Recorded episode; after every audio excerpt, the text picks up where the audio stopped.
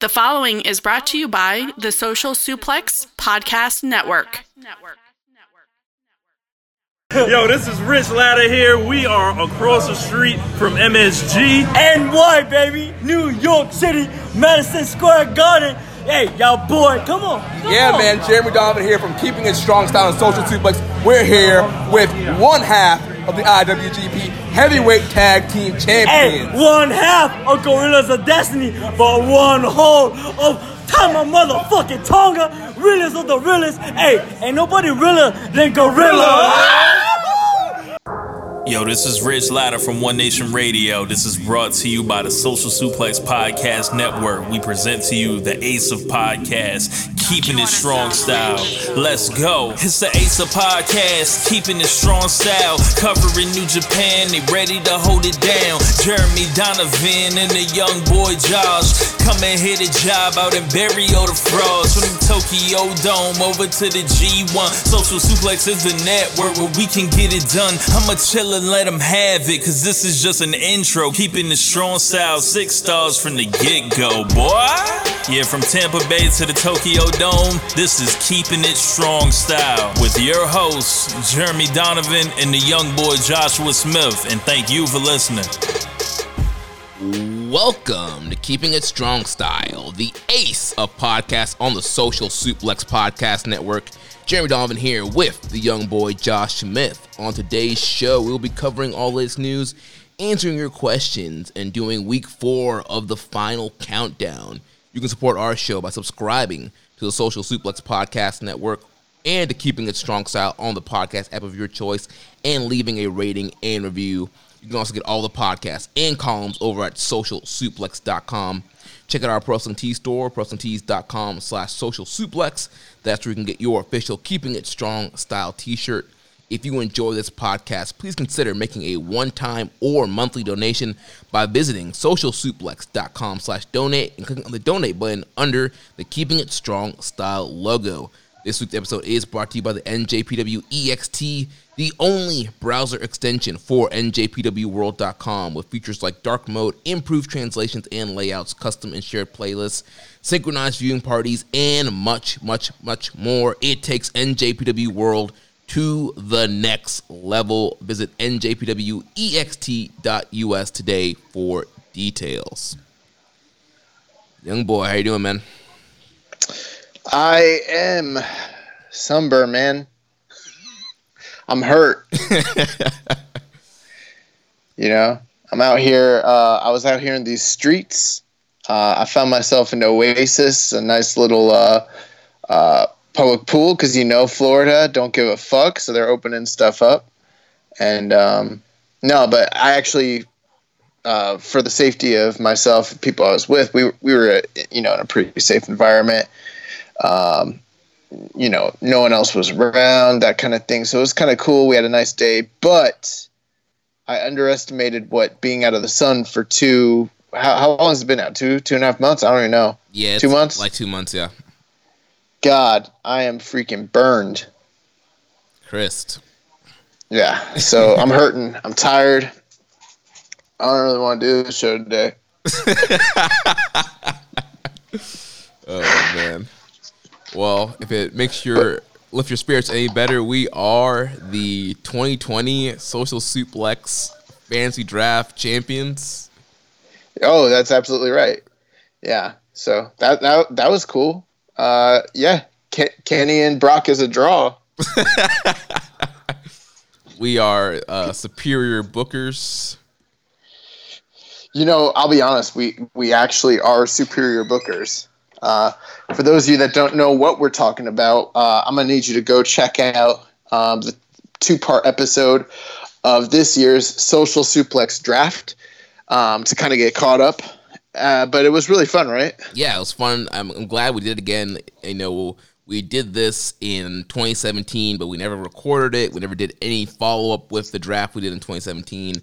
And so now I think we're going to make it an annual tradition and have every show on the network that's available to get involved. It's a, fun little show to get us all involved and uh, just seeing the type of cards and rosters that each team um, draw, drafts. Yeah, so it was a cool concept. So we had a roster of wrestlers that we were allowed to draft. You know, a certain amount of men, certain amount of women, certain amount of tag teams, and uh, we all drafted them, and then we came up with fantasy cards. So it was a two part episode, and you, the listeners, voted. Not many of you, some of you. Don't know what happened there, but uh, you know, all the the majority spoke out, and they said keeping a strong style are the superior bookers. So spoiler alert, we have won. Uh, you know, winner circles here. We're used to winning things. we we get it. It's not a big deal. But um, in in all honesty, I will say this: going in as fourth place as the uh, fourth place draft pick was way harder than the previous time we did this, where we were number two. And so I do think that although we did a good job drafting, I think we had, I would say maybe the second or third best roster list. But as far as the actual booked card, I think we did book the best card, in my humble opinion. Dude, we had a War Games match in the middle of the card. We, we had a freaking tag ladder match with uh, Mexa Blood and uh, Lucha Bros. Kenny and Last man Brock, standing match. Mysterio and Hiromu in a Yeah. junior title match. yeah, man, we it was a great card, and uh, you know, for those of you that want to see what we're talking about, go check out the episodes. A lot of fun, and uh, you know, you kind of go in there with 2020 hindsight, realizing that when you listen to our card, you're listening to a winner's card. That's right. It's up in the archives on the Social Suplex Podcast Network. If you subscribe to the network, guys, you get all the great shows on this network, plus all the archives. You can lit- literally listen to all 127 episodes of Keeping It Strong Style on the and the bonus episodes. yeah bonus episodes, uh, the award shows, the drafts, uh, One Nation Radio, Get in the Ring, all things elite, grown men watch this shit, everything that we have to offer here on the network. There's interviews on there, you know, our interviews with Rocky Romero, um, Mike Sempervive, Chris Charlton. Um, you know, Rich has done some interviews uh, with Troy Hollywood and some other people. We got a, some a lot of great stuff that's in the archives there. Our annual FOH draft, where we all get drunk and say foolish things and then feel bad about it later on. That's right, our big uh, Christmas special, the FOH draft. I know you guys love that. It's one of the hits here on the network. So, yeah, there's a lot of great stuff. So, make sure you're subscribed to the Social Suplex network feed so you're getting all this great stuff on, that we're putting out on the network, all the crossover episodes we do. It's a lot of great stuff on the network feed. Nice. Well, let's. uh uh Well, before we get into the show, man, how you doing? I haven't seen you. What's What's been going on with you? Man, just living this quarantine life, just working from home. You're, I see you're out here with the with the with the claw. That's right. I've, that's been my quarantine drink. I've been uh, sip, sipping on some uh, black cherry white claw throughout the quarantine, um, throughout the week. You know, An, an episode where I'm drinking water and you're drinking alcohol, but the roles have definitely reversed. except that's probably gonna be the only one I drink and not get up and get like five more. I, I don't. I do not usually drink five drinks on the I, episode. I know I'm exaggerating. it's usually like three or four. Yeah, I'm doing Oh. doing all right, man. Still working from home. We haven't um, gotten the word to go back in the office yet. You know, just been watching random stuff, watching uh, NXT and Dynamite. Um, Bro, my my stimulus check come? no, it has not come yet. I checked the Oh mail. my god. checked the mail today, and This this kind of shit never happened when Obama was around. your Trump, Tell you what. your Trump bucks were not there. Yeah, Trump's fucking with me. You got you got heat with Trump. Yeah. But uh no, that's cool. Yo, so the, uh before we go, I do want to know something. So the gym's not open. What have you been doing, bro? You've been you've been clanging and banging in the dojo or no? Yeah, so what I've been doing first, I've been like going on, you know, I'll take like, you know, three, four laps around the complex with uh, my dog Kai. That's like a, you know, out there for like 30, 35 minutes and then come back to the dojo, I'm doing my old uh, high school wrestling. It was a warm up then, but you know I'm a little out of shape now, so it's, it's a it's a it's a little workout right now. Uh, It's your daily. It's your actual whole workout. Your warm up is your workout. yeah, dude. But yeah, back in the day in high school, this used to be our warm up for practice. It was hundred push ups, hundred sit ups, hundred squats, and hundred jumping jacks. You can do 100 push-ups, Yeah. bro. I mean, crazy. I do like I do like 25, 25, 25. It's one round, and I do four rounds of 25 of each thing. Oh, that makes sense. Yeah. But yeah, that was our yeah that was our warm up for the wrestling team. So I'm just sleeping. Dang. trying to get through that as my workout right now. Since the gym is closed and I can't uh, pump the iron. I know, man. It sucks. Like, uh, you know, since that's uh, one of the top breeding grounds for the COVID, for the Rona, um, I've been I've been doing P90. Oh yeah, Yeah, back in the day when I was like the fittest I ever was, I was doing P90X, and I was, uh, you know, tr- doing jujitsu and wrestling and training, you know, kickboxing, and all that stuff at, at the same time. But I, I thought back to it, and I had the opportunity to do P90X, and I was like, it's a little intense for me. I'm a, I think I'll, I think I'll just do the P and the 90 and leave the X out of it. but uh, I've been doing that. It's been going good. So, I have thought about uh, dusting off the DDP yoga. I still have bro, dude, get the DDP yoga going, bro. I, I still have my disc. I know uh, Josh number two in our Largo Loop group. I know he's been doing some uh, DDP yoga. I've been thinking about busting it out, hitting some uh, the, the diamond cutter stretches and uh, diamond cutter push The most, the most fit I saw you was when you were doing uh, what was what's the shake stuff you do, the Nutrisystem or whatever. Oh, Herbalife. Yeah, Herbalife. What were you doing when you were doing Herbalife? I was just working out at the gym, man. Um, eating a little bit healthier. But like even well, the best shape I've ever been in was 2014 when I was really doing Herbalife and like going doing like boot camps like twice a day. Just I had like six pack abs out here. I was looking like Tony Nese out here. Oh, oh, okay. One last thing before we go. So this the the C one tournament. How's that going? You know, it's been all right. Um, also The best of the super cruisers. it's been all right. You know, empty arena wrestling, it's just really hard. Um, all these matches would be so much better if there was a crowd reaction. Um, but you know, it's it's a, some good little tight wrestling. They have some solid workers in there. Um, you know, I've been a big fan of Swerve for a long time now, and I, he's been doing really well in the tournament. He's one on one right now on top of I think he's in the B block, I believe. Um, so he's doing well. Um, you know, they're doing the whole Drake Maverick story where he's released, but he's still in the tournament and he's fighting for his job. If he wins, he could potentially keep his job. And uh, I think it's an interesting little story there, just to kind of blend some real life, what's going, and kind of kayfabe it up a little bit.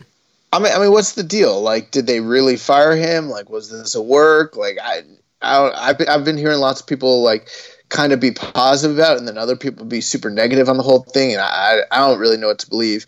All I know is that um, I just keep trying to, you know, like turn on the the the network and decide to watch this, and then I just think like, nah, and I just don't.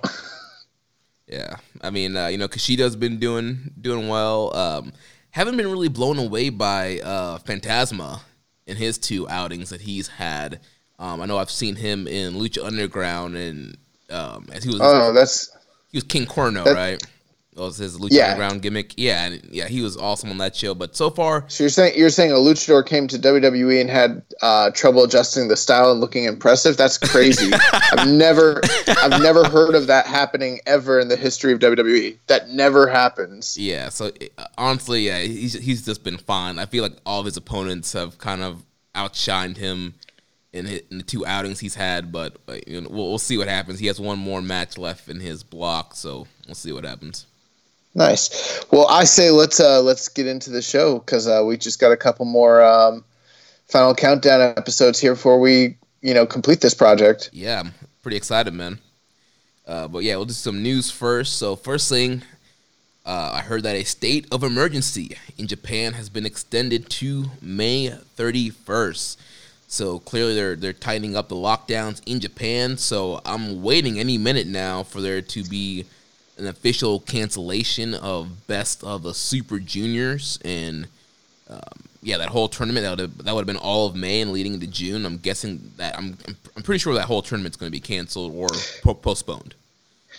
Uh, I'm hoping postponed. It's very interesting that they haven't gone ahead and made the official word that they're not doing it, which kind of makes me think that you know with how quickly they acted on other shows like Dontaku and things of that nature, um, that they're still holding out some sort of hope to maybe do it, or at least that's my thought process. Because Right. you you think by now it's patently obvious that they're not doing it, and they haven't said anything. So maybe there are some plans in place to either postpone or you know uh, hold it at a later date. I don't know. Right. Yeah. We'll we'll see what happens there. Um, and maybe they're trying to do an empty arena, Best of Sleeper Junior, and maybe that's why they haven't canceled it because they're they're going to do the tournament, but it's going to be empty arena. I thought about that as being a possibility as well. Uh, although, you know, so far the company, even though they've made some allusions to empty arena wrestling, they haven't really gone ahead and committed to that. They haven't done it throughout this whole process. So we'll see. One thing I did want to bring up um, the governor of, or maybe it was the mayor, I don't, I think it was the mayor of New York, was stating that they are not anticipating having concerts or mass gatherings of any sort until 2021 in New York, which leads me to think, and this now, granted, this is about 15 days ago when he said this, but uh, if that holds true, then that means that we're definitely not getting Wrestle Dynasty uh, in August. Right. So yeah, maybe they'll yeah postpone that. Maybe they'll relocate it to a state that can run it in. You mean like Tampa Bay? Yeah, come down to Amalie Arena. Hold God, I, I don't know if I'd still I still don't know if I'd go. Yeah, it's yeah, it's crazy, man. I might support them from from the dojo Via satellite. via satellite. oh man, yeah, it's yeah, man. What a what a crazy year 2020 is, man. Yeah. Yeah, this year's pretty much a, a wash at this point, man. Well, um, you know, maybe if uh, well, the good thing is they're talking about hopefully rolling out antibody testing here in the uh, near future, which you know there's still a lot of issues with that. But if they, let's say hypothetically, like I, I think you and I both know, there's a couple times in the early part of this year where I was pretty sick, and like, I'm not saying I had COVID, but who knows?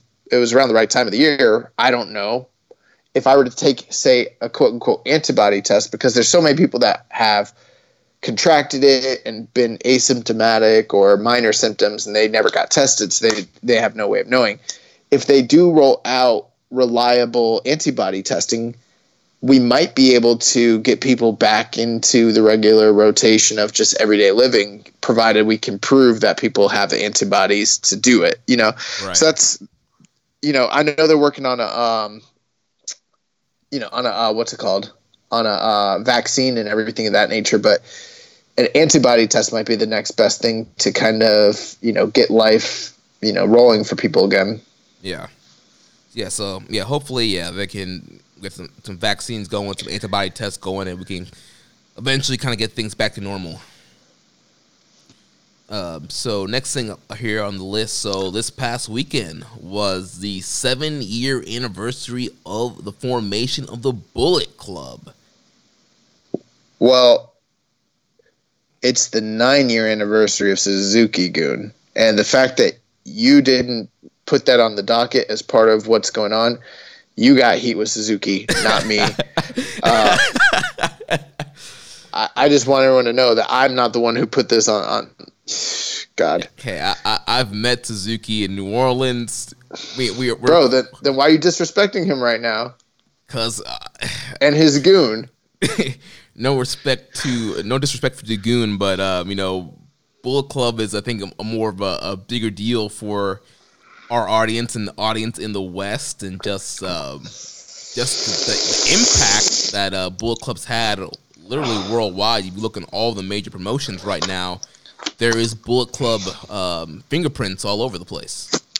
Yeah, and there's Suzuki-gun uh, fingerprints all over the place too. Archer, Davy Boy Smith, That's right. Yeah, AW, MLW. Yeah. Shelton Benjamin, Shelton X. Shelton X Benjamin.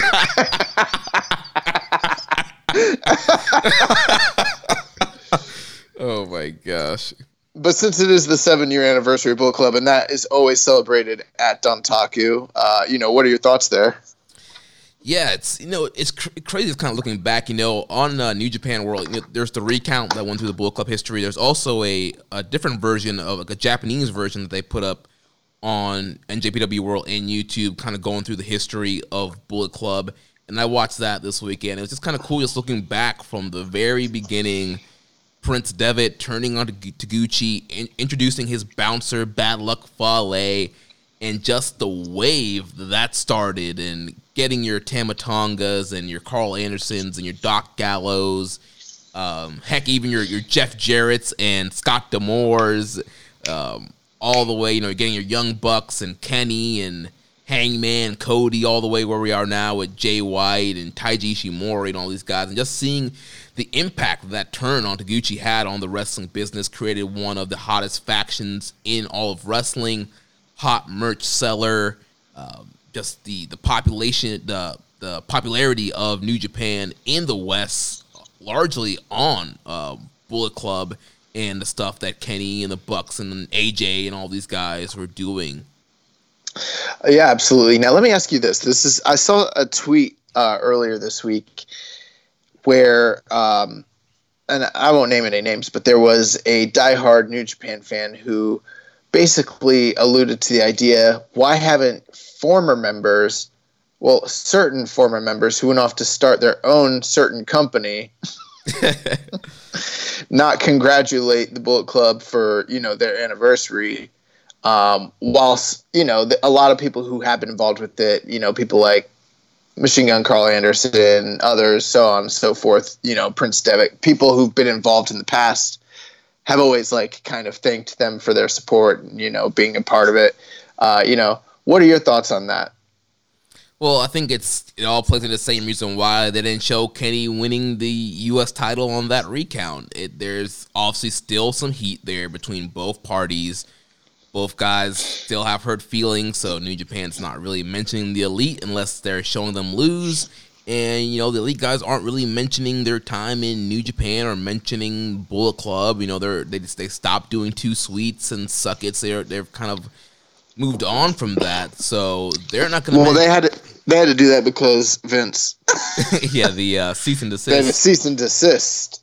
but yeah, but you know they're not. Yeah, they- they've kind of moved on from that whole kind of Bullet Club stuff, and they don't really you know mention that's it all. th- th- those those are the signs of an unhealthy and hurting you know couple parties it's like when when uh you know a boyfriend or girlfriend or a boyfriend boyfriend whatever when when, when two people were together at one point and then everyone kind of knows it was high profile they break it off and now they can't ever mention each other that that that's that, you hate to see that you hate to see you that hate to see it.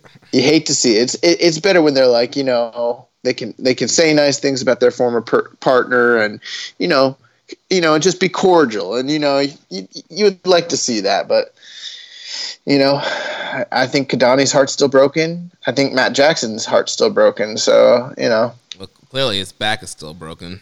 his back. Yeah, he's got to. He's got to sell for another two years. Um, He's at thirteen percent right now, right? Uh, no, so, th- so Nick Jackson's the one that's been doing percents, but Matt did hurt his back in the the match with versus Nick, and he's like, "Yeah, I'm gonna have to sell my back for longer now."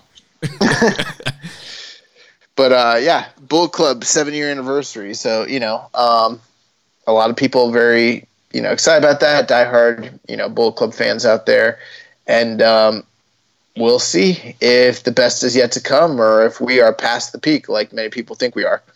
yeah, so we'll see. So yeah, shout out to the Bullet Club seven year anniversary. We'll see what's down the line for the club in the future.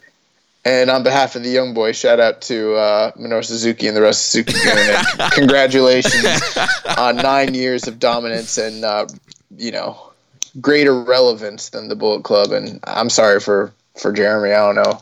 I don't know what to tell you. He's wearing an LIJ shirt right now, so I don't know. Forgive me, Suzuki-san.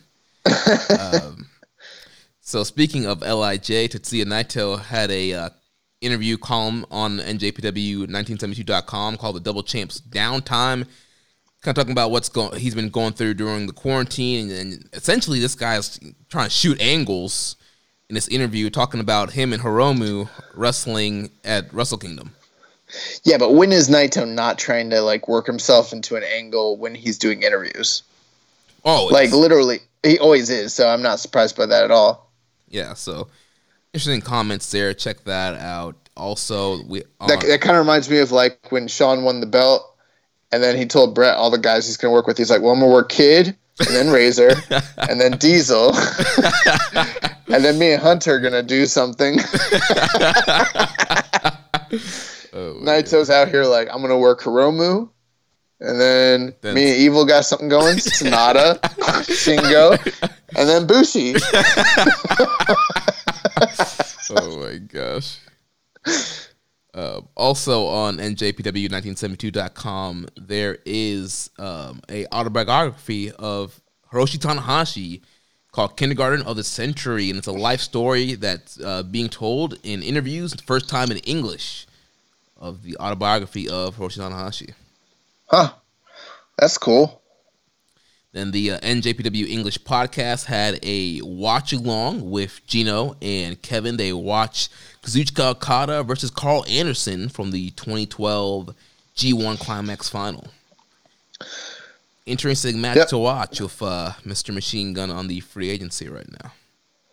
Uh, yeah, I, I'm not too surprised uh, that they're doing that. You know, uh, it's funny because uh, Super J Cast also reviewed that exact same match this past week. So uh, those two pack podcasts kind of stepping on, on each other's toes. They didn't get the uh, best of the Super Junior final countdown memo. Uh, so they need to be wised up, you know, Smarten up.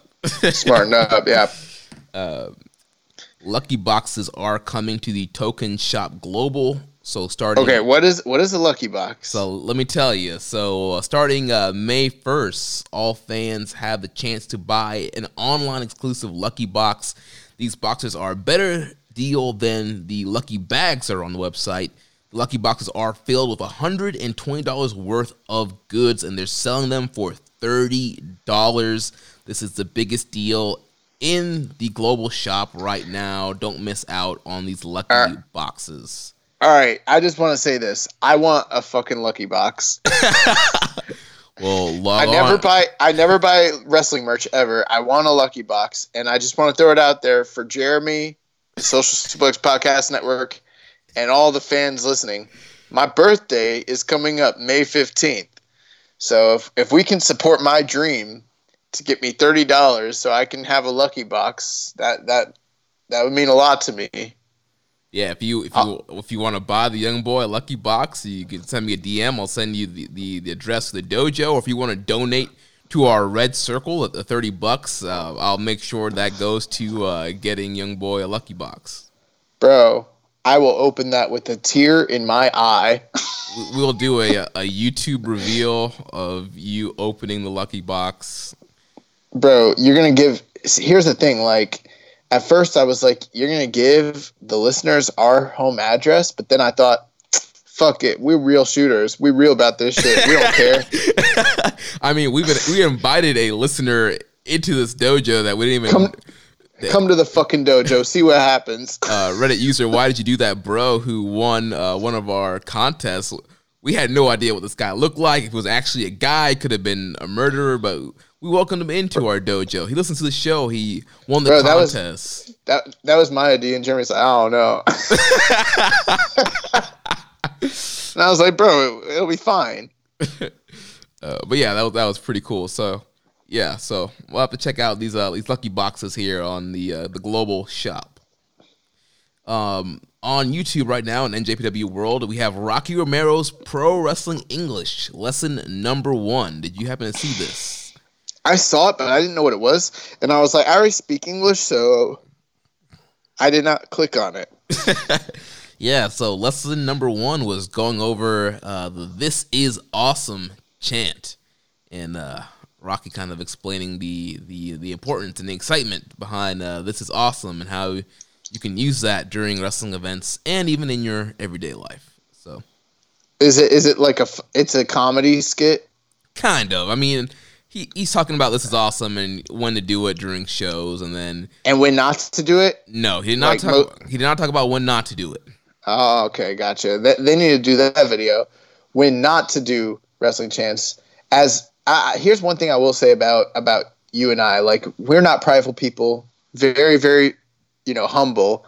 But one thing I pride myself on being is a good chant starter. Oh, we yes. start we start chants that get over, that catch on at the appropriate time.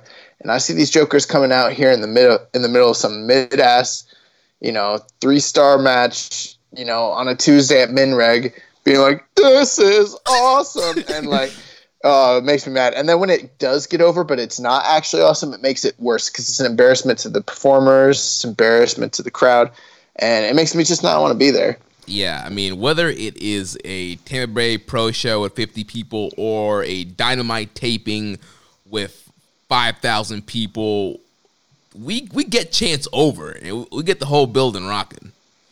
Yeah. So except for except for that time when I was like killing myself for Darby Allin against Cody, and people, you know, people don't really know Darby like that yet. oh, from We're uh, going- we're- yeah for Fyter Fest. At. Fyter Fest, yeah, Yeah, we were we're- going we were going hard for for Darby. yeah. That shit didn't get over at all. you know, I, I think it, was a sound that building because I've watched that match back on tape, and there the, the "Let's Go Darby" chants were audible. okay, that's so good. yeah. Uh, there's another column up on njpw1972.com. Fans bring the questions match with Kazuchika Okada. This is a first of three parts where fans have submitted questions and Okada is answering them uh, via text through this column format on the NJPW website. Well, other companies are doing matches that aren't actually matches, so why not New Japan? Right. This is a lot safer. and uh, last thing here, the free match of the week is Sho versus Shingo Takagi from the Best of the Super Juniors. Wow, what a Yeah. what a banger that was. Yeah, one of my favorite um, Super Junior matches of the tournament last year when we did our countdown of the top 10 matches of the year anywhere in the world last year, uh, or even just our top 10 in New Japan. I can't remember. We did that for, for uh, One Nation Radio. And I think Sho and Shingo was still on my list. You know, I think it was, I think it was a match that was heralded as really great when it happened. And then it was at the beginning of a fantastic tournament and it almost kind of got forgotten about by the end of it because there's so many great matches. But like to me, Sho Shingo was like a G1 level match that occurred in the best of the Super Juniors, in, both in, in quality and in style. So I I really really really like that match, and I you know recommend it to the highest degree. If you're you know not doing anything this week, you should check this out, especially since it's free. Yeah, and I mean, this was one of those matches where there was a, there was some some build to it because there was a whole rivalry with Shingo and Sho leading into this match, and th- through the tag team feud were Roppongi 3K and Bushi and Shingo, and Sho just trying to get the best of Shingo, and he couldn't, and that all that built to this match. So it was kind of one of the few tournament matches that kind of actually had some long term build going into it. Dude, they've been building that match since Shingo entered the company in like what August of the previous year, Yeah, something like that. So yeah, I mean it had a, it had a very long term build, and uh, you know it was a highly emotional match. So yeah, I loved it.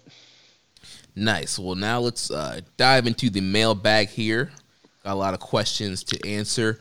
First, from Reddit user Highest Fly Flow, he says, "What did you guys think of the Dontaku Tele Pro Wrestling thing New Japan uploaded? Personally, it felt much more geared to the Japanese fans, and I ended up watching the matches in original form." I did not watch this because it was in Japanese, and I don't speak Japanese, so I didn't watch. See, it works both ways. If they put something out in English, I already speak English, so I don't watch it. And then if they put it out in Japanese, I don't speak Japanese, so then I also don't watch it. So both ways. Um, you know, I, I'm just like Highest Fly Flow. I kind of started watching it, and the problem is the audio for the matches are low, and you're hearing. So essentially, these guys are on a Zoom call pretty much, and they're watching a match. You're, you're hearing like Milano and Taichi very audibly. You're not really hearing the match, and so for me, I'm like, ah, I really don't like. I'm not really. It's, it's hard to kind of get into. Yeah, well, I mean, I'm sure any foreign language watch along is like that. This is probably really great content if you speak Japanese.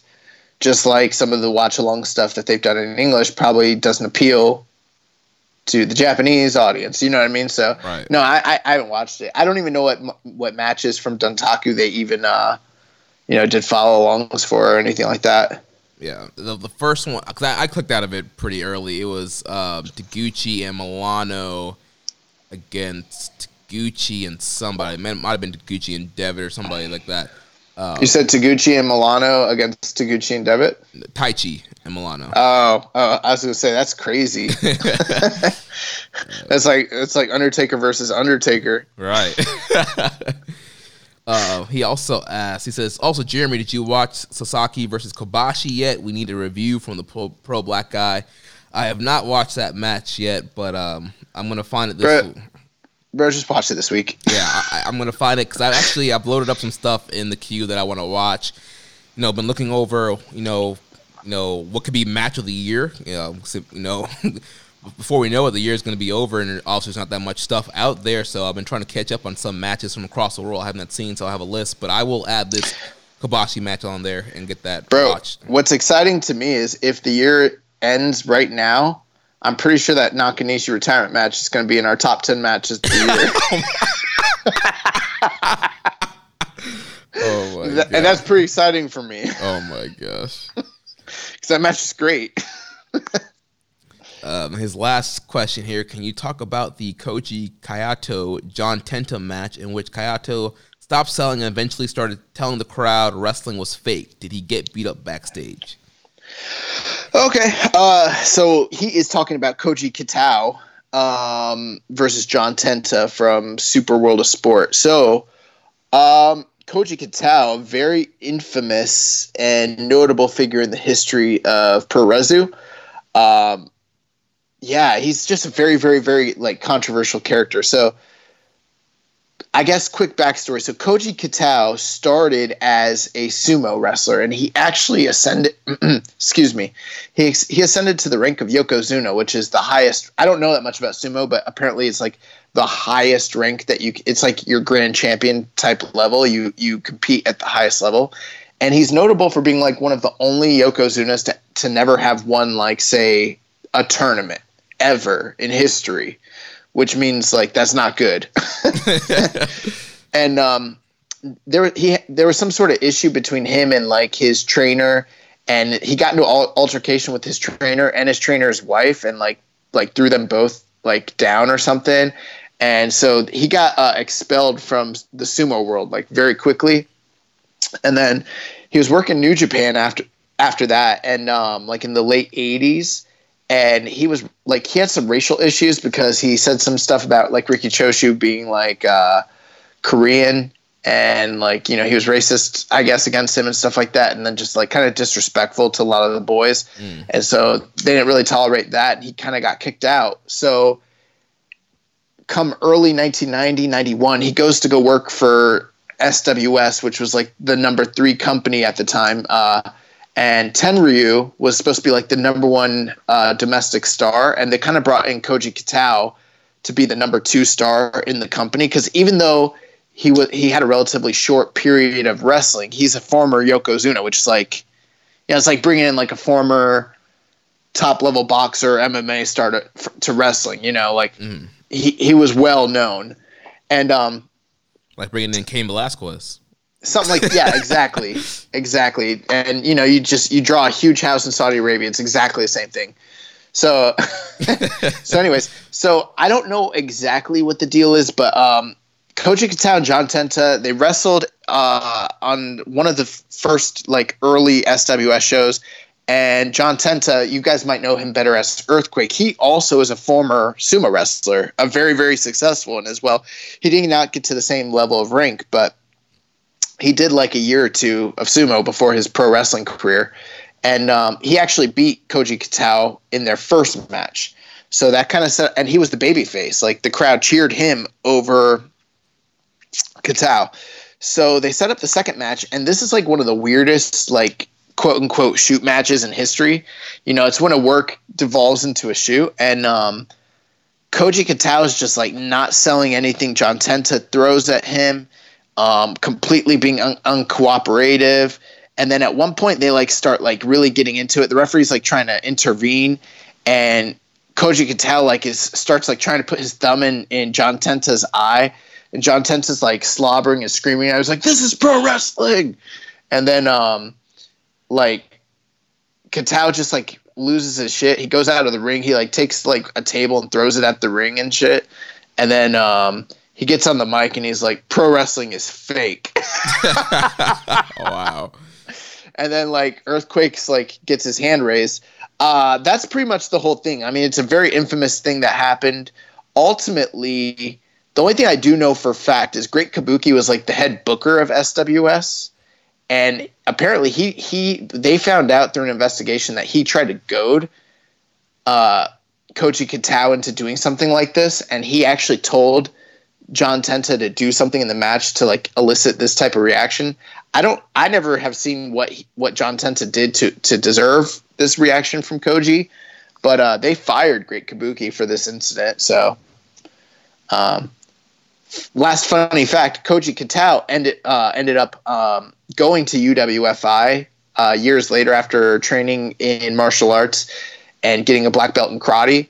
And he was supposed to like have a super dream fight with Takada, and they like agreed to fight to a draw.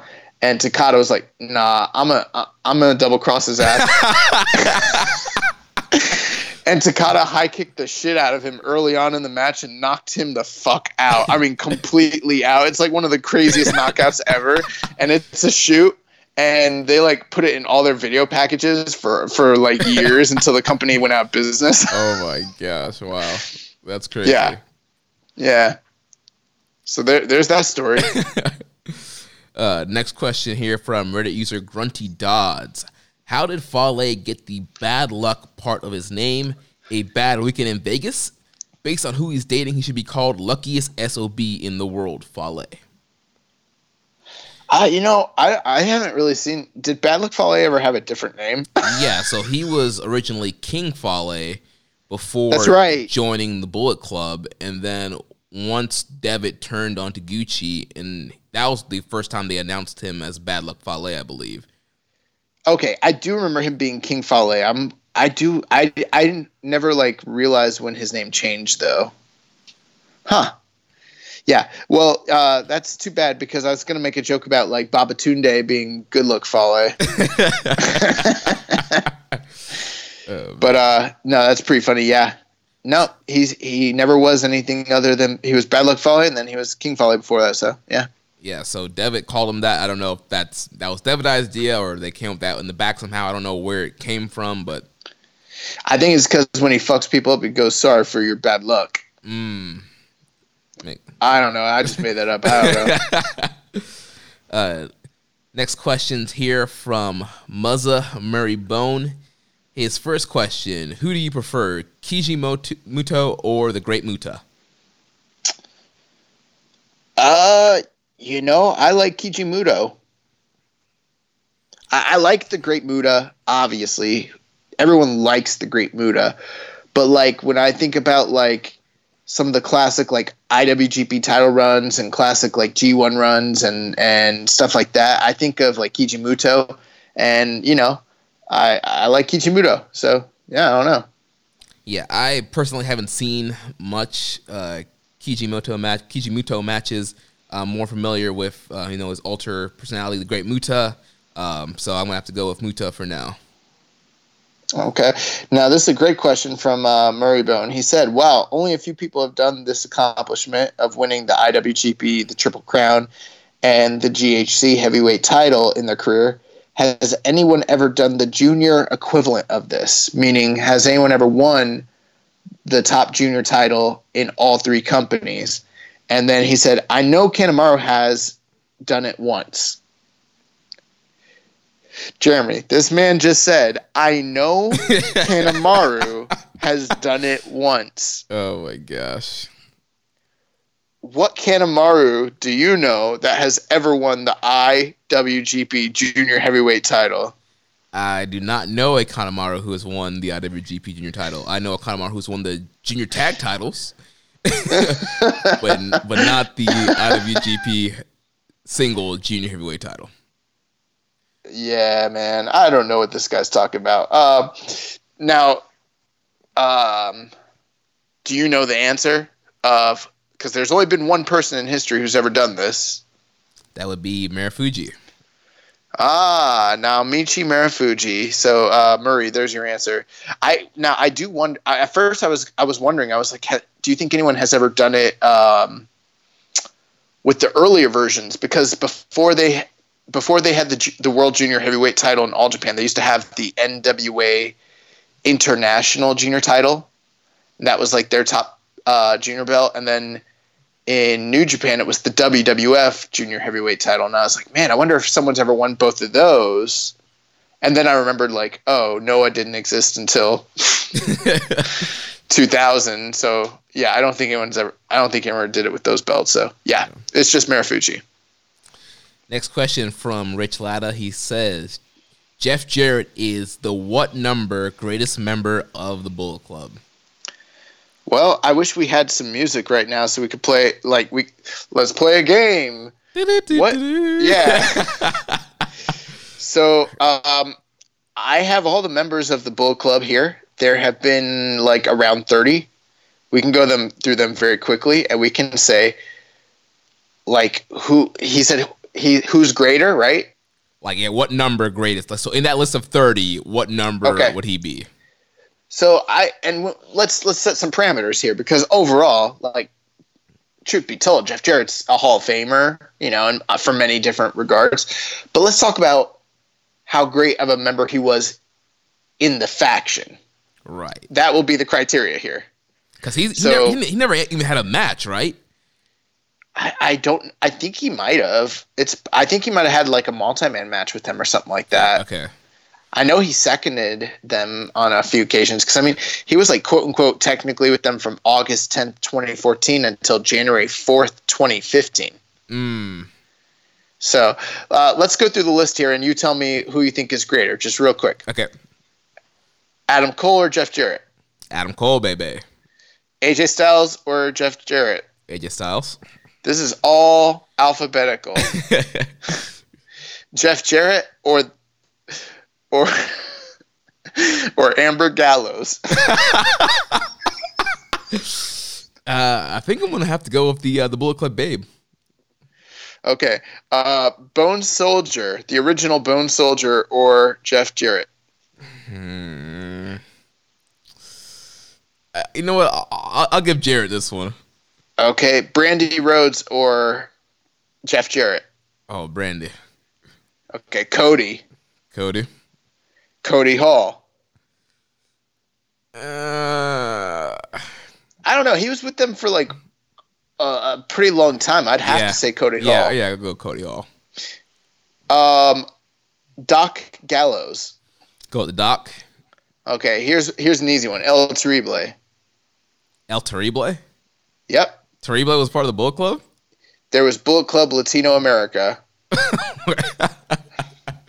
from 2013 for for like six or seven months in, in 2013. All right, well, I'm, I'm going Jarrett on that one then. Okay, Frankie Kazarian or Jeff Jarrett. Uh, well, well Kazarian, wasn't his whole thing a work to? Uh, He was in there for like a month, so yeah, I'll go. and I'll- it was like a work. yeah, also get Daniel's uh, heat on them. So I'll go. I'll go Jarrett. Okay, Hangman Adam Page, Hangman Carl Anderson, Anderson. Kenny Omega, I'll see Omega. La Comandante, Gonna go Jarrett on that one. Mephisto, Gonna go Jarrett on that one. Marty Scurll, Scurll, Nick and Matt, the Young Bucks, Young Bucks, Prince Devitt, Devitt. Rey Bucanero, Gonna go Jarrett on that one.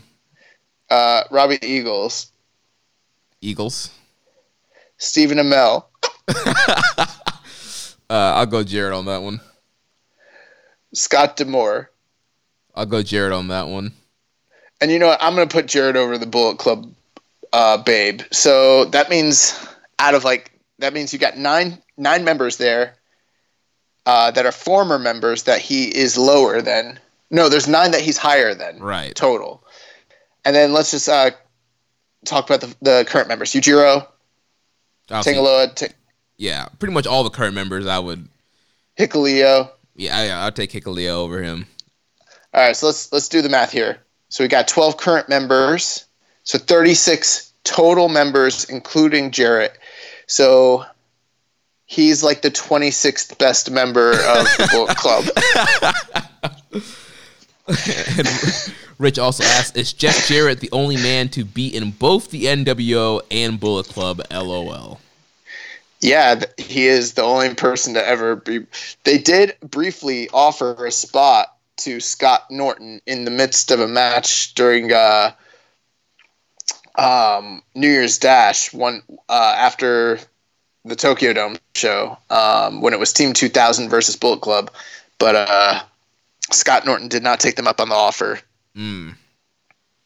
But yeah, uh, Jeff Jarrett was a member of. Now think about this: Jeff Jarrett, his connection to the Bullet Club was through Global Force Wrestling, a company that like basically didn't even exist. Right. They promoted the uh, Wrestle Kingdom 9 pay per view. Um, I mean, that was pretty much the extent of their partnership right there. And then he um, also like you know working all those people out of their money for those travel packages that were super overpriced. right. Um, and then there and were then there, he- there were those tapings they did, and I believe like Carl Anderson worked There- them, and there there were some New Japan guys that worked those like tapings that like never made air. and then his connection to the NWO is that he was a member of NWO 2000. Right. So like his like affiliation with both groups is like very shaky at best. and and keep in mind, so the only people that we said that he was a better member than was like Scott D'Amore, Amber Gallows, and the Bone Soldier, and like all of the Latino guys, and that's it. Anyone else who was like any sort of like actual member, we've ranked higher than him. Uh, next question from Maserati. He says, "How long until Yujiro betrays Bullet Club and reforms No Limit so Naito can have a three belts?" yeah, it's never gonna happen. I mean, if Naito really wanted a tag belt, why wouldn't he just team with you know the superior guys that are in his faction over Yujiro? Naito's lucky he's got two belts right now. That's true. uh, next question from Diego I- Imahara. I think I'm I'm sure I'm butchered your last name, Diego. Uh, but he says, "Why? Why does Stardust Naito use almost the same moves as Tanahashi and Muto?" Um, does he? I don't know. I, I have not watched. I have not seen much of Stardust Naito, so I honestly I can't say. But I'm assuming that if he was using a lot of Tanahashi and Muto moves, obviously those guys were aces and top guys of the promotion, and he was trying to work to that level. So maybe using some of their moves, he was trying to I don't know get the rub that way. I don't know. Well, okay, I'll say this. Um, you know, the history of Tetsuya Naito as being the Stardust genius, there was always that idea that he was like the next level and the future of the company beyond Tanahashi. That's, or at least that's what they thought back then when he was up and coming. Uh, you know, Tanahashi was trained by Keiji Muto and emulated his style in many different ways. And, um, I do know for a fact that a lot of like Naito's offense and and uh, even just his character, many of his like s- statements and a lot of his persona was based off the Tanahashi character. It's a it's a large reason why the Stardust Genius was ultimately rejected by the fans. It was because he was too similar to the ace that had preceded him. Um, so that might be a, a brief answer. I don't know if he intentionally. I know he wasn't trained by Muto. He was trained by Animal Hamaguchi. I don't know if like it was ever like stated that he was trying to do similar moves to them. And I, I don't even know how far that really extends. To be honest, like I've watched both guys extensively, and I've never been like, oh, he's doing a bunch of shining wizards and doing a bunch of Uh, sling blades. you know dra- dragon screws and you know I, I you know I think that there are similarities for sure, but yeah. All right, moving on to Josh number two. He says, "Who has, who so far has underdelivered the most when you expected the matches to be five stars?" Is he is he talking about the project that we're doing, or is he talking about um, like in New Japan history? I mean, Uh, I'm not sure. I, for when, when I read it, I thought he was just talking about in like New Japan history, but he could be talking about the project as well. Well, luckily I am friends with Josh, so I can just message him and ask him what he meant here. Um, why don't we move on to the next question Well, before why we don't we answer this? answer both versions? Uh, because I don't have a good answer prepared for either version. what? Uh, so so how? Okay, how do you want to do that? All right, so well, let's talk about the final countdown first, then, since this, that's you know we have all those matches here. So, Okay. So out of everything we've watched so far, has there been a match where you were like, "Oh, these two guys are in it. This should be a banger," and it wasn't? Um.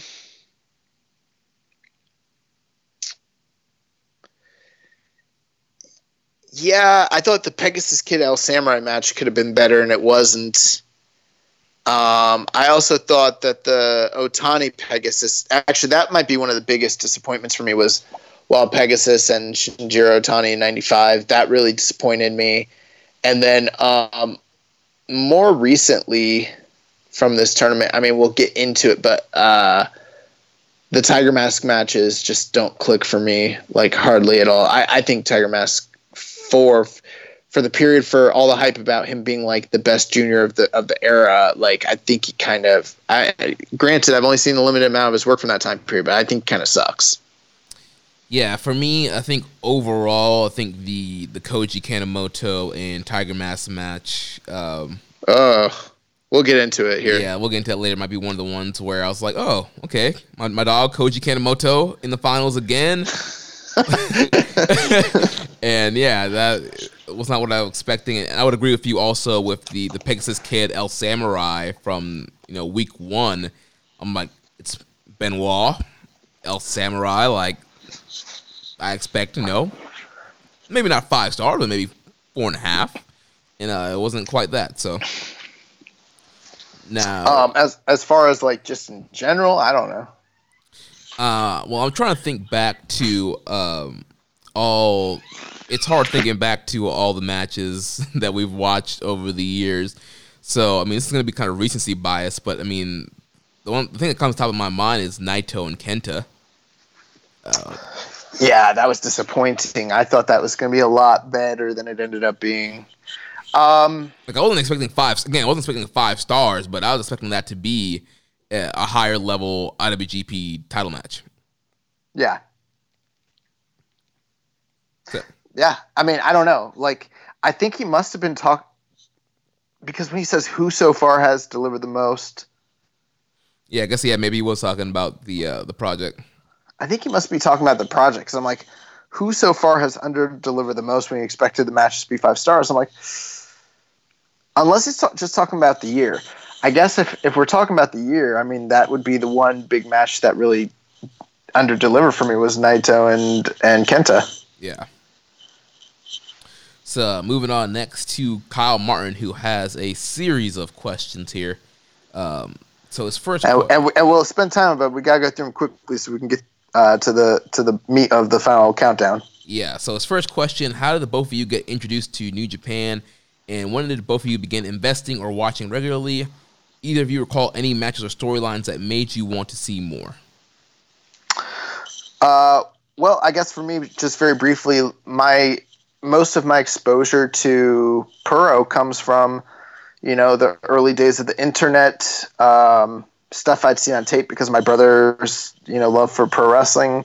But you know, a lot of it was brought on from seeing like Japanese death matches, and uh, really the introduction was the '94 Super Junior tournament. I mean, that was the the kind of the gateway for I think most people in the states, and it definitely was for me. Um, as far as like regularly watching it, I mean, keep in mind until New Japan World existed, it was very hard to be like a regular watcher. You just, you know, at, in the early days, people were tape traders. I was never really a tape trader. So it wasn't until like the internet came around and I could find stuff on websites and I would go and watch whatever I could find on the websites that I knew was out there. But you know, it, we're living in a great time now where over the past five, six, seven years, it's been relatively easy to find a lot of this stuff, whether it be on New Japan World or streaming sites, things of that nature. Yeah. Uh, so yeah, for me, um, you know, first started recognizing obviously Japanese talent in WCW, growing up watching wrestling that way, and then you know I watch a lot of TNA and Ring of Honor. You see a lot of the Japanese guys come, come from there, and you you would hear the name New Japan Pro Wrestling, uh, but it really didn't really stick with me uh, throughout all that. It wasn't until Wrestle Kingdom nine, the the show we talked about that Jeff Jarrett and Global Force produced. You know, they had all these videos with AJ Styles, who I was very familiar with, with his TNA run, and Jim Ross, and it's like obviously I'm familiar with Jarrett. Seemed like a really big deal. I was like, I need to check the show out. Watched it. I was like, oh, this is awesome. Uh, and then from there, I kind of started just watching Wrestle Kingdoms, and then Wrestle Kingdom 10 was awesome. It's like, all right, maybe I need to start checking out more of this, not just Wrestle Kingdoms. And from there, you start watching big matches, and then obviously with the start of keeping it strong style in November of 2017 that's when I was full go watching every single show, um, every Road to pay per view, Lion's Gate, everything. So, yeah. Uh, his next question: Were either of you watching TNA between 06 09? Do you guys know anything about New Japan TNA's partnership? And have have you seen how it was on New Japan's end? I liked their Global Impact specials, but it felt a, a little one sided in TNA's favor. Yeah, so I was watching TNA during that time period, and I mean, from what I can understand, it was kind of like the partnership that they have with Ring of Honor right now. They were the their American partner. They sent over their young lions there for excursion, and like you mentioned, yeah, it was a little bit one sided on TNA's side. A lot of their young lions weren't really treated well as far as push wise or you know TV time or dates, or they were kind of given bad gimmicks, awkward gimmicks, um, and it just wasn't really a big help for a lot of the guys they sent over there. Yeah, um, I mean, yeah, I watched TNA around that time period. Uh, I mean, that pretty much to me seems like uh, what probably their prime, right? Yeah. The pre Hogan era, like 06 to 09. Yeah, the, the, Spike, um, the Spike TV era. Yeah, but um, I don't know. I mean, I wasn't like invested like I wasn't like watching like I mentioned at that time being able to watch New Japan was not an easy task just for the general population but I mean I, you would you would find tapes or you would find stuff on the internet. Um, I don't think it was completely one-sided. I think from a business perspective it might have been a, a little bit one-sided. I agree with you on that Jeremy. Um, but as far as uh, like Kyle's assertion that it was one sided when it comes to like the presentation of the matches. I don't think that's true. I just think that when you watch the global impacts, they pretty much just showed the matches where their guys won. if you watch like the full like Tokyo Dome cards and stuff, like you know their guys lost. I mean Nakamura beat Kurt Angle's ass and took that belt.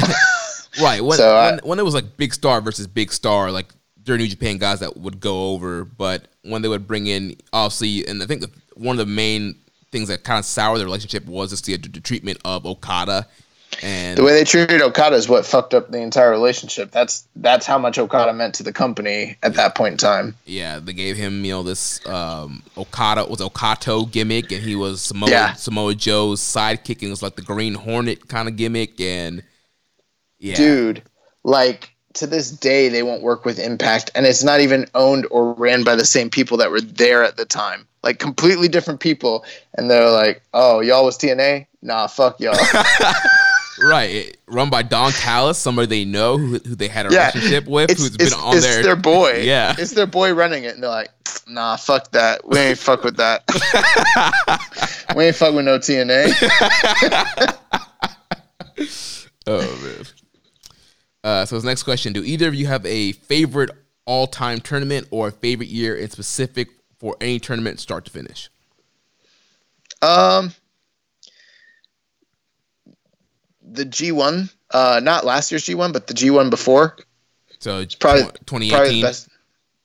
Yeah, I think that's. I think that's probably the best G one of all time.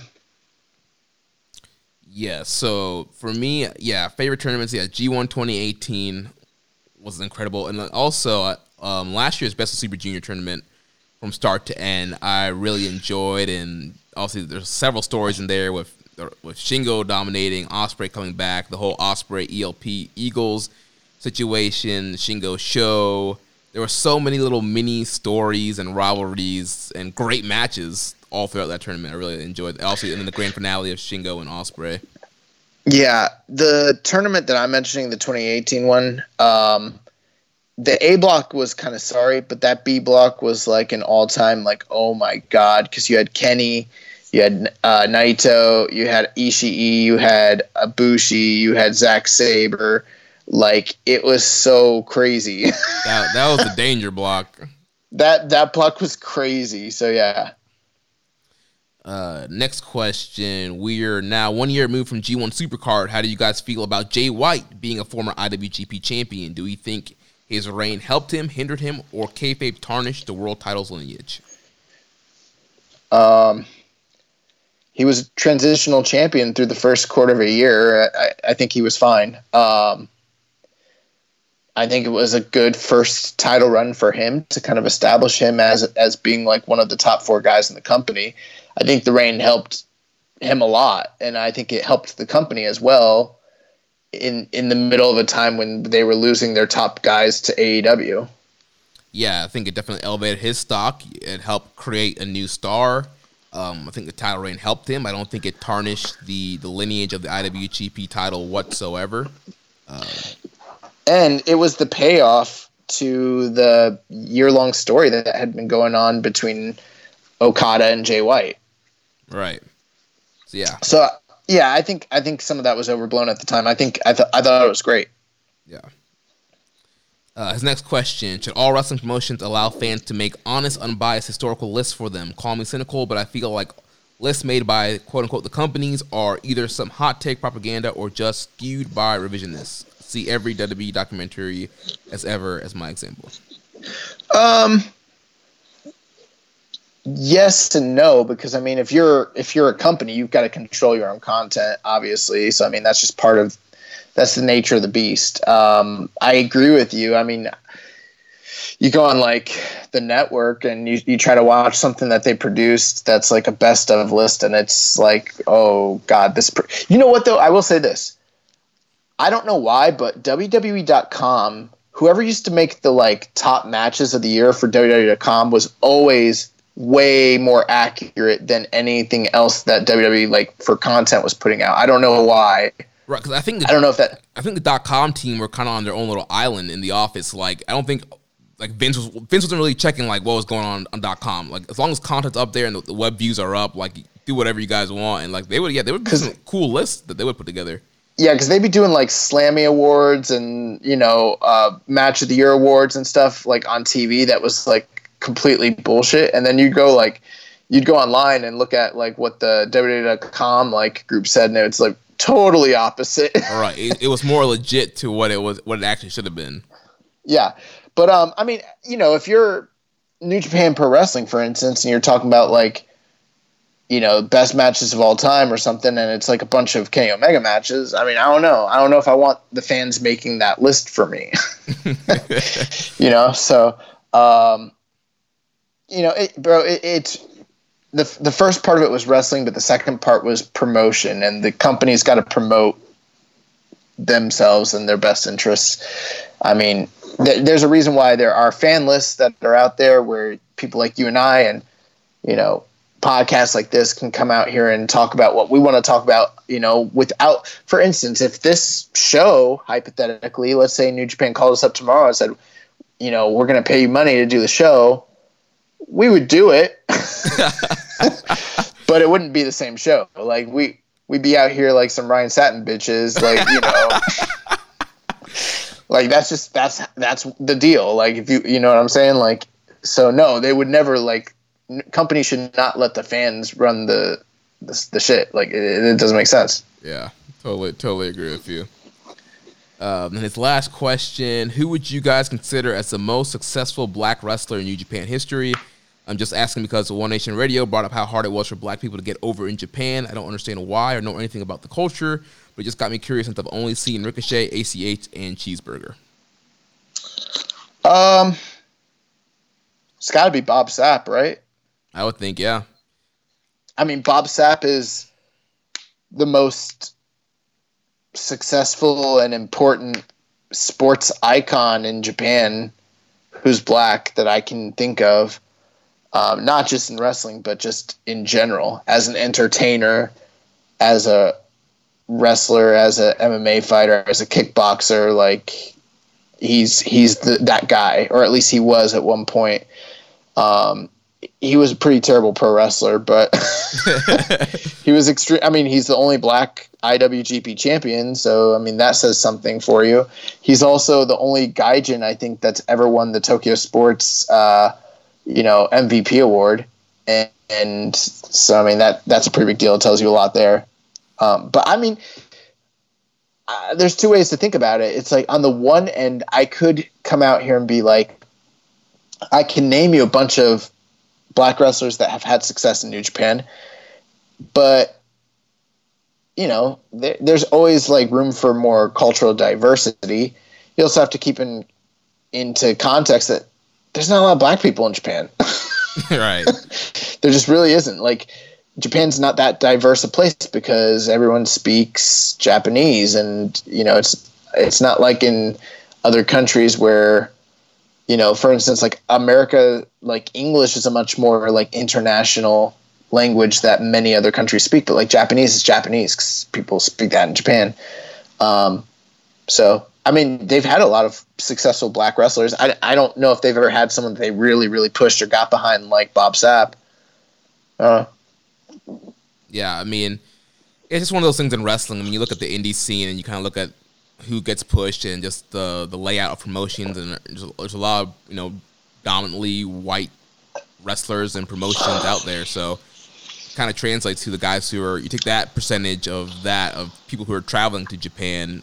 Obviously, not that many black wrestlers are going over there, so it's kind of one of those weird things.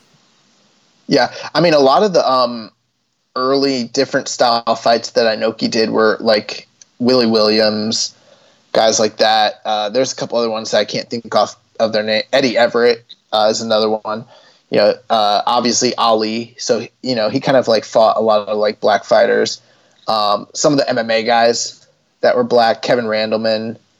Um, I know Ernesto Hoost. I don't know if they all fought in in uh, New Japan. Obviously, that's the, that's the kind of the funny thing though, is when MMA was a big deal, and so was like K one there's when it's a real sport, obviously a lot of like black athletes are going to um, excel at it, you know, and not just black athletes, like a lot of diverse, you know, athletes, just because that's the nature of it. It's an actual contest that has a lot of different people who are involved in it.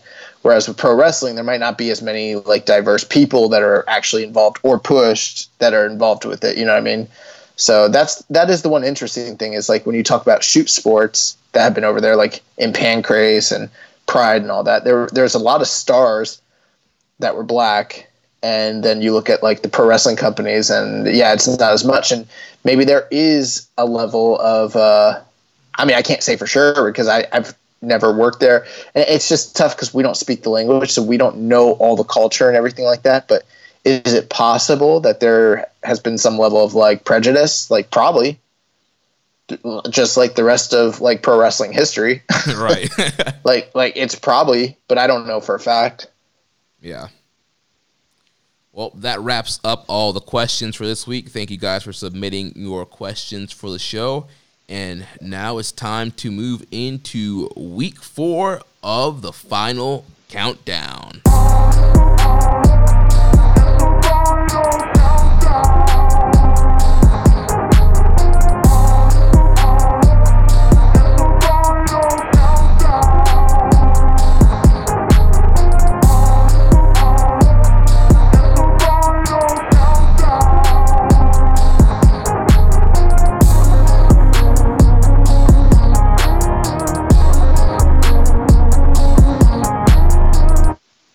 So to recap from week three, we covered Best of Super Junior finals from 1999 to 2003. So in 99, we talked about Kendo Kashin defeating Koji Kanemoto, uh, Takaiwa defeating Shinjiro Otani, Jushin Thunder Liger defeating Minoru Tanaka, In 2002, Koji Kanemoto defeating uh, Minoru Tanaka, and then 03 we had Kakihara defeating Koji Kanemoto, which now brings us to 2004.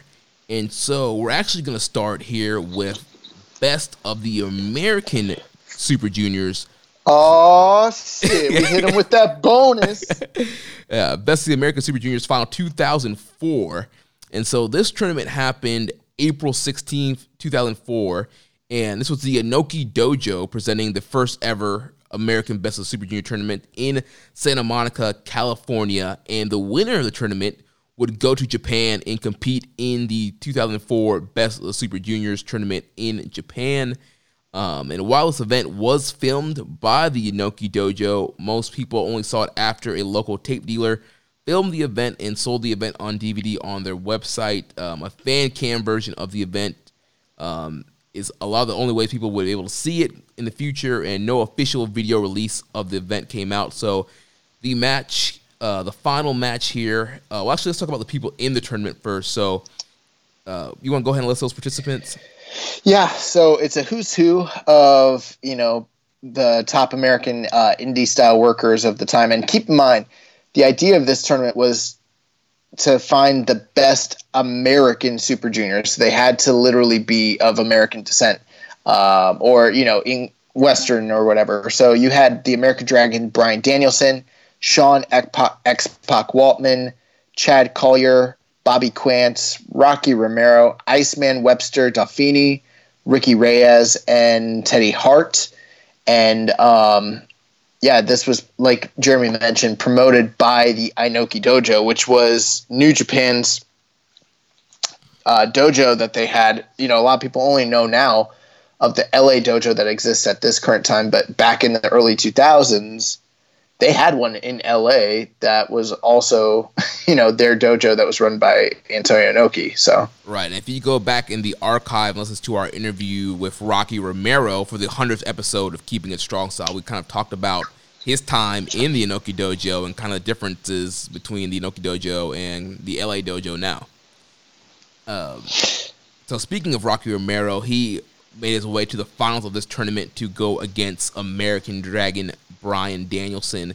And like I mentioned, uh, this match that we watched on YouTube is uh, fan cam recorded on somebody's handheld camera, so not the best quality video or audio. And the link to that match it, it will be in the show description. Also, there's a Google Doc that I have with all the links to all the matches that we've been watching. So check. I don't know what you're talking about when you when you mentioned the audio not being good because those fans that are recording this, their audio is fantastic. all, all, the little snide comments and stuff, it's great. uh, so yeah, so the final match here: American Dragon Bryan Danielson versus Rocky Romero. Winner goes to Japan. So, what was your thoughts on this match? Yeah, so you know when you talk about Inokiism uh, there's probably no place where Inokiism was more rampant than Inoki's personal dojo in America. Uh, you know, anytime you've talked, you know, I've read interviews and reports over the years of the guys that spent time there, and it's a who's who of, of big names in the wrestling industry. Um, and amongst them were these two top finalists, Bryan Danielson and Rocky Romero. And like you mentioned, when we interviewed Rocky, he talks about how when they would go to train, they were like oftentimes like working like MMA fighters, you know, right, and, and, basically like having shoots and stuff like that, and that became very very evident because while many of the um, heavyweight style fights in New Japan in this era were heavily influenced by Inokiism and very much like shoot style. We've only seen little hints of it in these Super Junior matches. I would not. I wouldn't say that any of the matches we've watched so far really delved completely into shoot. You know what I mean? The Kakihara and Kanemoto match probably the closest thing. But then when you watch this match, it's a whole different beast altogether. You're talking two guys that are like actually grappling like like basically like amateur catch wrestling and then they are throwing fucking hard kicks and hard knees and hard elbows at each other not just like working i mean this is way beyond you know, work, which is funny because if you watch a lot of early ROH or early indie wrestling from the 2000s, there's a bunch of guys that used to do that stuff. You know, low key, Samoa Joe, Roderick Strong, and it's kind of one of those trends that I think probably for the better has kind of dissipated because it's not so popularized anymore. Mm-hmm. But back then, these guys would kick the shit out of each other, and that's Yeah. what they were doing in this match. Yeah, there the, all the strikes are so hard. Like you mentioned, the kicks, the, the, the chops, and the slaps. Yeah, these guys like you want to talk about strong style. Like these guys were hitting the crap out of each other. You know, they really didn't work outside the ring. There were a couple spots where they fell outside the ring, but they got right back in immediately. They, they weren't like throwing each other into guardrails or doing high spots outside. A lot of the stuff was in the middle, in the ring. They're exchanging holds, putting each other in holds. A lot of grappling, suplexes, submission attempts. Um, very little high flying. There, was a couple uh, top rope spots, but not many. towards the um, now the early part of this like i mentioned was extremely shoot uh, influenced and then i would say like that, that was probably the first third the second third kind of moved more into like uh, like a lot more conventional wrestling submission holds based type of deal.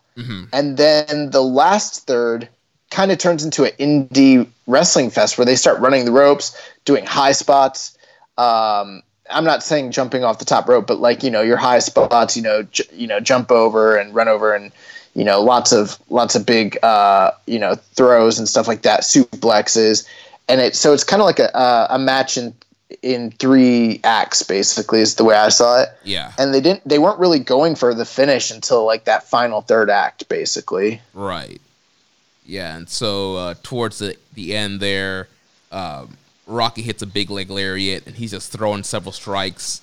And he hits a fisherman suplex for a near fall. Uh, Bryan kicks out and transitions into uh, cattle mutilation, his uh, old ROH finish there, and then he transitions into a uh, double chain wing pin for a near fall.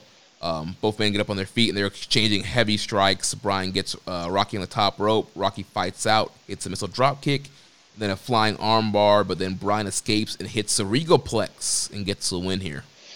Yeah, I liked the way he hit the Regal Plex. It kind of just came from out of nowhere. And, um, you know, Rocky was like um, going for that flying armbar on multiple occasions throughout the match. And it seemed like that's what he was trying to win with. And uh, I, I guess what I just liked about it was that this really seemed like a very competitive, action filled match where like it kind the the chains of uh, and swings of momentum just kind of went back and forth the whole time. Um, there were there weren't really too many control spots or segments. Like these guys were just kind of equal the whole entire time, and then Bryan escaped and hit him with the Regal Plex and just kind of caught him. He was the better man that night.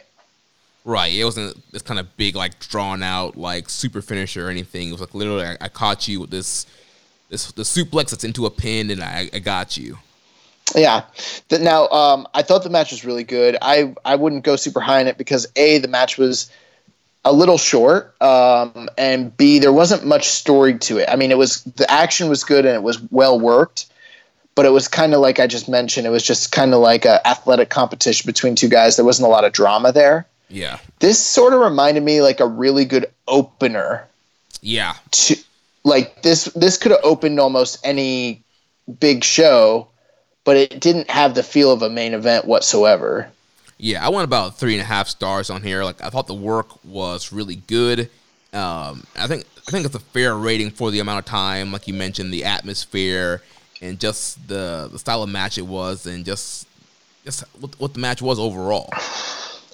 Yeah i would i would uh, generally agree with that i think the main reason i wanted us to kind of review this was a it's a rare match a lot of people don't know about it and i think it, w- it was a really cool thing to kind of take a look into the background uh, of you know an early match for bryan danielson and um, Rocky Romero, especially the fact that it was like an Inoki dojo type of thing. And, you know, we kind of wanted to, the, the whole idea of this project was to cover every Best of the Super Juniors uh, tournament final. And this is a tournament final. right, and yeah, it plays right into the Japanese Best of Super Junior final in 2004. yeah. Now, um, I know you don't have notes on this, but I actually do. So, um, really, really good match. Um, after the tournament, Bryan Danielson would go on to compete in the 2004 Best of the Super Juniors tournament in Japan. He would finish second in his block, which is Block A, just behind uh, Jushin Thunder Liger. He'd go into the playoffs and be eliminated in the semifinals by Koji Kanemoto. Um, so he had a real good showing, got a lot of points, didn't make it. Uh, the Best of America Super Juniors tournament would return a year later, but not the reason we didn't cover it because it was covered. It was uh, actually held by Ring of Honor uh, in 2005 in New Jersey. That tournament would feature Bryan Danielson, Brian Kendrick, Matt Sydal, Alex Shelley, James Gibson, Roderick Strong, Rocky Romero as Black Tiger 4, and Drag- Dragon Soldier B, which was Kendo Kashin. Keep in mind, this is the best of the American Super Juniors. Rocky would go on to advance to the finals as Black Tiger 4 and would lose in the finals to Dragon Soldier B. Kendo Kashin won the best of the American Super Juniors in 2005. And not only was it a match that I've heard was not very good, but number two, he would not compete in the 2005 Best of the Super Juniors as either himself or as uh, Dragon Soldier B. So kind of, you know, it was there was a lot of negative feedback to, for Ring of Honor for having a, a New Japan guy win the tournament. It made no sense. Yeah, kind of, kind of killed the gimmick um, there. The Inoki Dojo would become an affiliate of NWA Pro eventually, so they kind of became disassociated with uh, New Japan. And in 2006, they held two tournaments. Uh, where the winner of each tournament would get an entry into the Best Super Juniors tournament in Japan. On May 14th, they presented the Super Lucha tournament, which would feature Alex Kozlov, Phoenix Star, Chilongo, Shamu Jr., to, to name a few. And it would be run. Uh, it was won by the Durango Kid, who performed who performed under the name Fuego, and that event reportedly drew ten fans. Uh, yep, ten fans. and on May nineteenth, NWA Pro hosted the final Best of the American Super Juniors tournament in El Monte, Rocky Romero as Black Tiger 4 would go on to win that tournament. Uh, it also featured Alex Kozlov, TJ Perkins as Cobra 2, Jimmy Rave, Joey Ryan, Roderick Strong, Scorpio Sky, and Carl Anderson. So uh, Rocky Romero in all three Best of the Super Junior American finals. Nice. So that takes us to uh, Best Super Juniors final 2004 in Japan. This year we have a 16 man tournament two blocks being held from May 22nd to June 13th. Um, it featured a unique structure from other years where the top scorer of each block would advance to the semifinals, while the second and third place finishers in each block would start in the quarterfinals.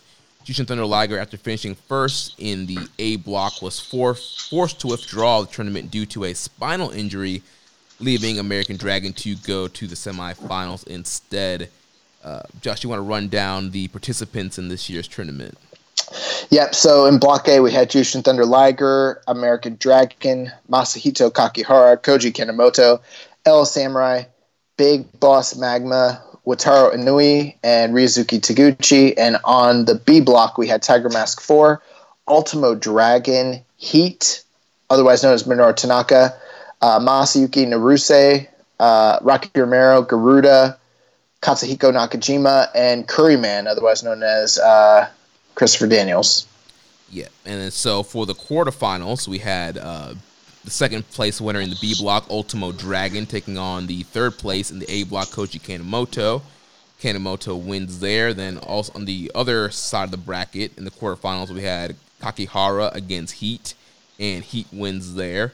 Then we go to the semifinals where we have the A block winner, uh, number one American Dragon, going against Koji Kanemoto, and then the B block number one Tiger Mask 4 going against Heat. So Koji Kanemoto defeats American Dragon, Tiger Mask 4 defeats Heat, and that leads us to our finals where we have Koji Kanemoto taking on Tiger Mask 4 June 13th, 2004 in Korakuen Hall and obviously we can kind of tell we're kind of in the dark days of New Japan. In the past uh, final kind of episodes, we, a lot of our finals have been in bigger arenas, and now we're here in Korakuen Hall. Yeah, and I think from now until, uh, well, at least f- the entirety of this episode, every single final from here on out is going to be in Korakuen Hall, which is kind of surprising. Um, I think they start towards the end of the decade to do better houses, but this one seemed to be like a really light house, even for a and Hall show. Yeah. Uh, So give us Okay. the uh, the background on uh, Tiger Mask Four. So, Tiger Mask 4. So, you know, we get a lot of questions about Tiger Mask and Tiger Mask 4 just because of the, uh, you know, the mythos surrounding that character and kind of the confusion because there have been so many different Tiger Masks all throughout the years. But uh, this Tiger Mask, which is the fourth Tiger Mask, his real name is Yoshihiro Yamazaki. He is uh, the longest uh, active wrestler to have competed with the uh, the persona of Tiger Mask, and he also was originally trained by the original Tiger Mask, Satoru Sayama. He's the only Tiger Mask to have gained the uh, credentials and approval of being, you know, named that character by Satoru Sayama. So, you know, unlike the second or third Tiger Masks, you know, he's actually endorsed, and he also traveled to Mexico to train in lucha libre. Um, you know, for the purpose of taking on this character's name. Um, a lot of people kind of associate Yamazaki with his time in New Japan. We, you know, we kind of affectionately call him Grumpy Tiger Mask now because he's in his older age. But he actually uh, started with Michinoku Pro. He wrestled with uh, for them from like 1995 till around 2001, and um, while he was there, that's kind of where he, you know, made his name. Won most of it, you know, did most of his like international traveling, and you know, by the time he comes to New Japan in like 2002, he's been a former British, you know, junior heavyweight champion. Uh, he's won like the British Commonwealth title, UWA World Middleweight title, multiple time uh, independent champion with uh, Michinoku Pro. So I mean, he's kind of a well traveled, and he's got a great reputation as being like one of the best, you know, junior. Uh, you know, uh, competitors out there. I think one of the big things about Yamazaki is that his version, whereas like when you watched Koji Kanemoto or um, Misawa when they were um, Tiger Mask, they kind of put their own spin on it. And while Yamazaki has definitely kind of quote unquote put his own spin on it, he's the one guy who has gone back to the roots and tried his best to wrestle as much like Satoru Sayama as possible. So that's the one thing is he's kind of a throwback in that sense. Gotcha. So that takes us to the matchup here. So what do you think about Tiger Mask versus Koji Kanemoto? Well, you know, I was really excited for this because I was like, oh, you've got Tiger Mask 4 taking on Tiger Mask 3. and not only that, but you also have Koji Kanemoto, who has won this tournament several times, been featured in the finals multiple times. I mean, he's at this point, you know, one of the top stalwarts in the division and um, one of the best active workers, as we've, you know, discussed. And I am not as familiar with Tiger Mask's work from the time period, so I was like, I've but I've heard the hype, and um, now I'm not going to base all my opinions on him on just these couple matches we watch here, but like I was very, very, very hyped going into this, and once I watched it, I was like, uh, what? Yeah. As I think that this might literally be, in my opinion, the worst match of the project so far, as far as finals go. I think this is the weakest final out of all of them. Yeah, this was a pretty weak match. Like you mentioned, you know, I've, I've fallen in love with Koji Kanemoto during this project, and he's one of those If guys. you love him, why don't you marry him? he's one of these guys. You know, he's in the been in the finals multiple times. You can tell why. He's a great wrestler and puts on some great performances. I'm like, all right, he's in here with Tiger Mask Four. Like just like you have heard great things about him, but yeah, this match did not click. And clearly, we've seen Koji click with several other people in several other finals. So the uh, the the, the, common, the uncommon denominator here is Tiger Mask. Um, and, and with Tiger Mask, this whole match in general, there wasn't really much of a story, really, or much of a structure. And- They're just doing stuff. right. That's what it- it- to me, Tiger Mask, he wrestles in this match like I'm I'm playing WWE 2K or whatever wrestling game you play. Where like, Yeah. if I'm playing a game, like I'm not trying to tell a story and have this great back and forth match. Like I'm trying to win, so I'm hitting like all my big moves, like you know Tiger Soup, like Dragon Soup. I'm hitting all these big moves, just trying to win the match and get it over with. And that's kind of Bro. what was happening here. that is literally my like exact thoughts. I was like, this guy is wrestling like, um, I don't want to say a shoot because a shoot is like realistic and you can kind of see the intentions, and the thought processes behind it. With this, he's I was like, he's just out here doing shit, like just doing moves, All right. and like I don't know. Um, and which there's a point where like, doing moves, I'm like, okay, I, I can get with that a little bit, but I don't know. None, none of it kind of like none of it flowed together. Like it wasn't like sequences. He's just like, like you know, you always hear like how the top wrestlers always talk about like you want to have a reason for why you're doing this. What is the reason? And he's like, don't need no reason. Hold this kick. Hold this tiger suplex. Hold this tiger suplex. Fuck it. Uh, and you know, um, the the other thing too is like Tiger Mask, like uh, he he's kind of eating Koji Kanemoto alive in this Yes, match. dude. Yes, I had this And I was like, almost the same feeling you had when like Ishii or when Moxley was beating Ishii's ass. That's the feeling I almost Yeah. had like watching this match. I was like, I was like, what the fuck? I was like, why is Koji Kanemoto getting his ass kicked right now? I was like, when is Kanemoto gonna come back? And this match was laid out pretty much for Tiger Mask to like. I'm guessing at this time they're trying to push push Tiger I think they're trying to push him as a as a as a big star. and get him over. And so they just had his like bulldoze Koji Kanemoto, and I'm just like, clearly Koji's the better worker here and the better wrestler, and he's just getting dominated by this guy. Yeah, I mean, I I, I don't want to uh, criticize the booking because I don't know the context or the situations at the time and all that. But the layout of the match is very questionable because I mean, um, I mean, if he fucked him up and it was like really impressive, that's one thing. So I'd be like, all right, cool. But he fucked him up and it wasn't impressive. the one cool thing, the one thing I liked in this match, it was like literally the only thing, and you actually sent a video of it before I watched the match, was uh, towards the end of the match, he locks um, Kanemoto in a crossface chicken wing and then turns the crossface chicken wing into a German suplex. He drops him on his head. And I was like, oh, that's pretty cool. And then, you know, and then he kicks him and hits him with a tiger suplex and pins him. And I'm like, oh, oh, so it's like that. it was like 11 minutes. It was like, you know, shorter than the Kendo Kashin match from 1999. I was like, wow, this Yeah. guy really just pinned Koji like that. Yeah, he bulldozed him. It's probably one of the shortest finals that we've watched so far. And yeah, just kind of, I don't know, like, I, I popped huge for the, the crossface chicken wing suplex. I thought that was an awesome spot. Uh, but yeah, then, like you mentioned, just a kick, tiger suplex, and that was it. Um, and you know, I, overall, I went three and a half on this match. Oh, nope, nope, no way. What, what'd you go? I go three stars. Okay. And and but for me, I still think three and a half is disappointing for this match. It's supposed to be a big final of a tournament. You got a guy like Koji Kanemoto. You have Tiger Mask 4 is supposed to be extending the legacy of Tiger Mask, and they should have had a, a better match here.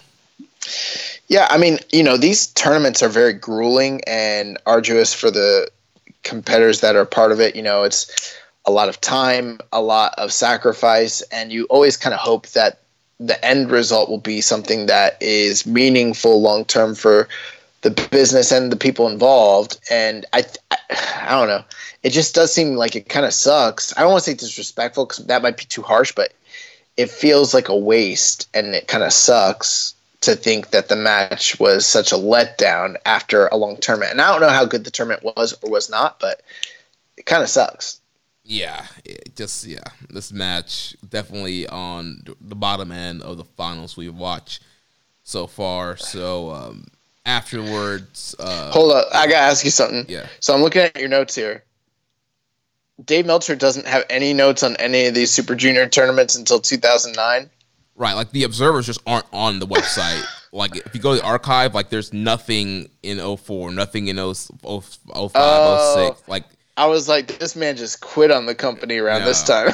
like I'm sure he, he did them just for whatever reason. Those years are not uploaded in the on the website for whatever reason. okay, gotcha. I was like, yo, this man this man did not care anymore. he was tired of writing this year's. That's why they. That's why they call it the Dark Ages. Like we, everyone's always wondering why is it called the Dark Ages? Because Dave stopped talking about them during that time. but uh, yeah, so afterwards here, Tiger Mask. He, so he, Tiger Mask wins the tournament, and he would go on to unsuccessfully challenge Heat for the title on July 19th, though he would defeat him eventually in a rematch on January 4th in the Tokyo Dome 2005. nice. So the next year is Best of the Super Juniors Final 2005.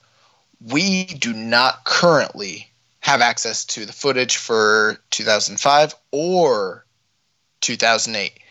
But uh, we put out a couple posts this past week as a last ditch attempt effort to try and locate, you know, see if someone, anyone out there on, on the interweb can help us. And without saying too much, we might have, we have a very promising lead that will probably in the near future produce those two finals for us. Yeah, so hopefully um, that person will will return the, the email and get in contact, and we can get those those matches. Well, I was told even if they even if we don't hear back from this contact, uh, the individual that kind of connected us, uh, all we have to do is let them know, and they can uh, help us out still probably. All right, so yeah, we'll work So on so that. one way one way or another, ladies and gentlemen, it might not be here in the next couple weeks. It might even take a little while, but we will be getting access to those two matches, and when we do, we will compile them and put them into the final product for the final countdown. So we will not be talking about 2005 or 2008 this week. Yep. So we're gonna do a little time travel here, skip a year, and go to 2006. The good news, we have footage for the rest of this tournament. So that's freaking awesome. Yep. Literally every single year. We Everything. We have all the footage besides 05 and 08. So Awesome. So let's talk about 2006. yeah. So 2006, we have a 14 man block this year.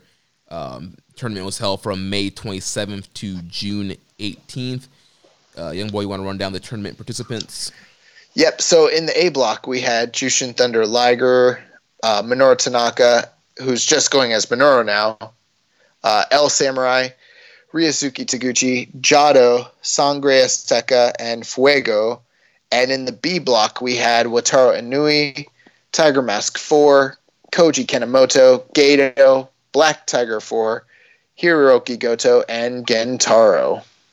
And so this year we kind of returned to the format where it's only A1, A2, B, B1, and B2 that are in the semifinals, unlike last year, or excuse me, on 2004 where they had the, the third place guy in there as well. So in the semifinals, we had the A1 being Jushin Thunder Liger going against the B2 Tiger Mask 4, and then the B1 was Wataru Inui taking on Minoru Tanaka as A2.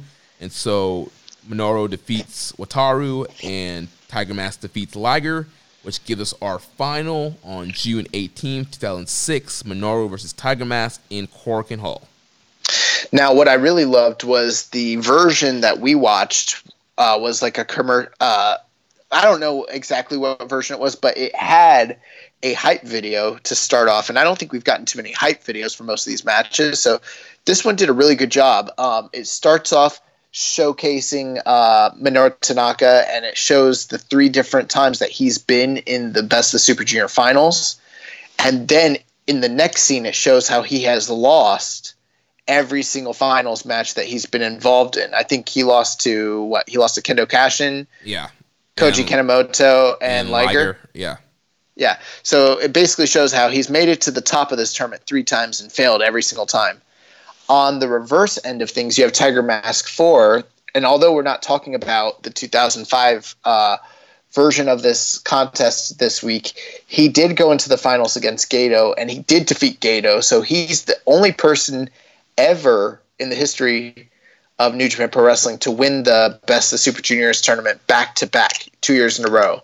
And so he's made it to the finals for a third year in a row. He's the two time defending champion, and he's looking to make it a third victory in a row. So you kind of have the uh, the reverse there. The other thing they kind of showed in the video was after he had these three losses, how he turned away from the Minoru Tanaka character and is now just Minoru because he is now joined up with CTU. Different look, different attitude, different gear, and he is now a bad boy along with uh, you know Liger and Koji Kanemoto and all those guys. Yes, the Control Terrorism Unit.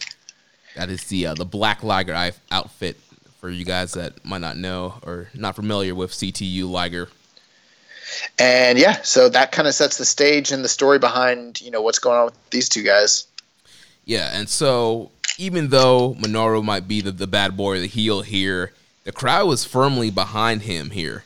Uh, Completely. Yeah, Korakuen Hall, big pop for when he came out, and throughout the match they were chanting for Minoru, and it just kind of showed you like the whole Tiger Mask Four thing wasn't quite popping off maybe the way they were hoping or wanting to, and he just wasn't at the level of a guy like Minoru who we've seen this tournament in the past and had some great performances. I mean, maybe it was. We don't know. I mean, it's all contextual. You know, Right. Korakuen is very. Korakuen's always a really smarky crowd. You know, always has been. You know, Tokyo audience is different, so we don't know for sure. The other thing is, you know, crowds love to see a first time like champion or a tournament winner, and so I think Minoru Tanaka's. Uh, not only does he kind of have a bad boy character, which always resonates, you know, a lot of times with fans. You know, you know, you try to get a guy over his heel, but he's so cool that the fans like him. I think there might have been that aspect, but also he's sympathetic. You know, you've got Tiger Mask who won this shit two years in a row, and then you got the guy who's lost it three times in the past. I mean, you tell me who you're supposed to vote for. You know, Right. so I mean, I think he had a lot going for him. Plus, if I do recall correctly, I mean, I wasn't watching it extensively at the time, but Minoru Tanaka always seemed to be one of the most popular junior stars of the time. Yeah, and um, so what did you think about this match overall? overall, I thought that this match at first I thought it really sucked. And I mean really sucked. Worse than the one that we just reviewed. Um, the first two thirds of the match, I think, are some of the shittiest uh, finals wrestling that we've seen. That's just my personal opinion.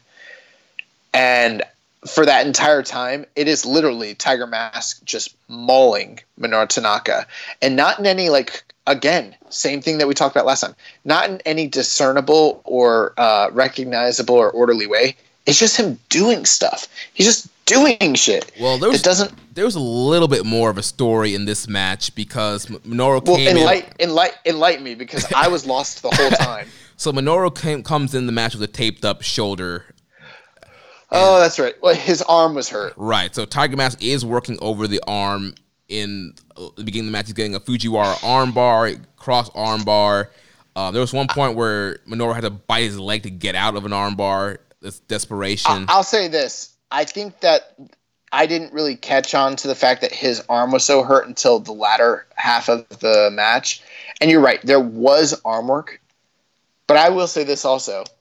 If that was the story, then why didn't he just stick to it? Because he was doing a bunch of other shit that he didn't need to be doing if that's the story. Like he did a lot of weird stuff in that first two thirds that I was like I was looking at the ratings and I saw Dave Meltzer gave this match four and a half, and I was like, "What the f- Dave? Come on, bro!" And then suddenly, when um, Minoru Tanaka starts getting his comeback, the match completely flips on its head, and it's one of the best finals um, closing stretches that we've reviewed the entire time. To the point where it actually does, to a degree, redeem the match. And I was like, I could, you know, I'm not someone who's always like, oh, I could have cut five minutes off that or ten. I mean, the match is the match. I always let it be, but I could have literally done with without that first two thirds. I didn't think it was a strong base at all, but the final like third of the match is so freaking good with the arm work on on the shoulder and the heat that like Minoru Tanaka throws in. It it is incredible. But keep in mind, Minoru Tanaka gets most of the cool offense in this second like in, in the last third of the match. Like he's awesome. I kind of think Tiger Mask sucked back then.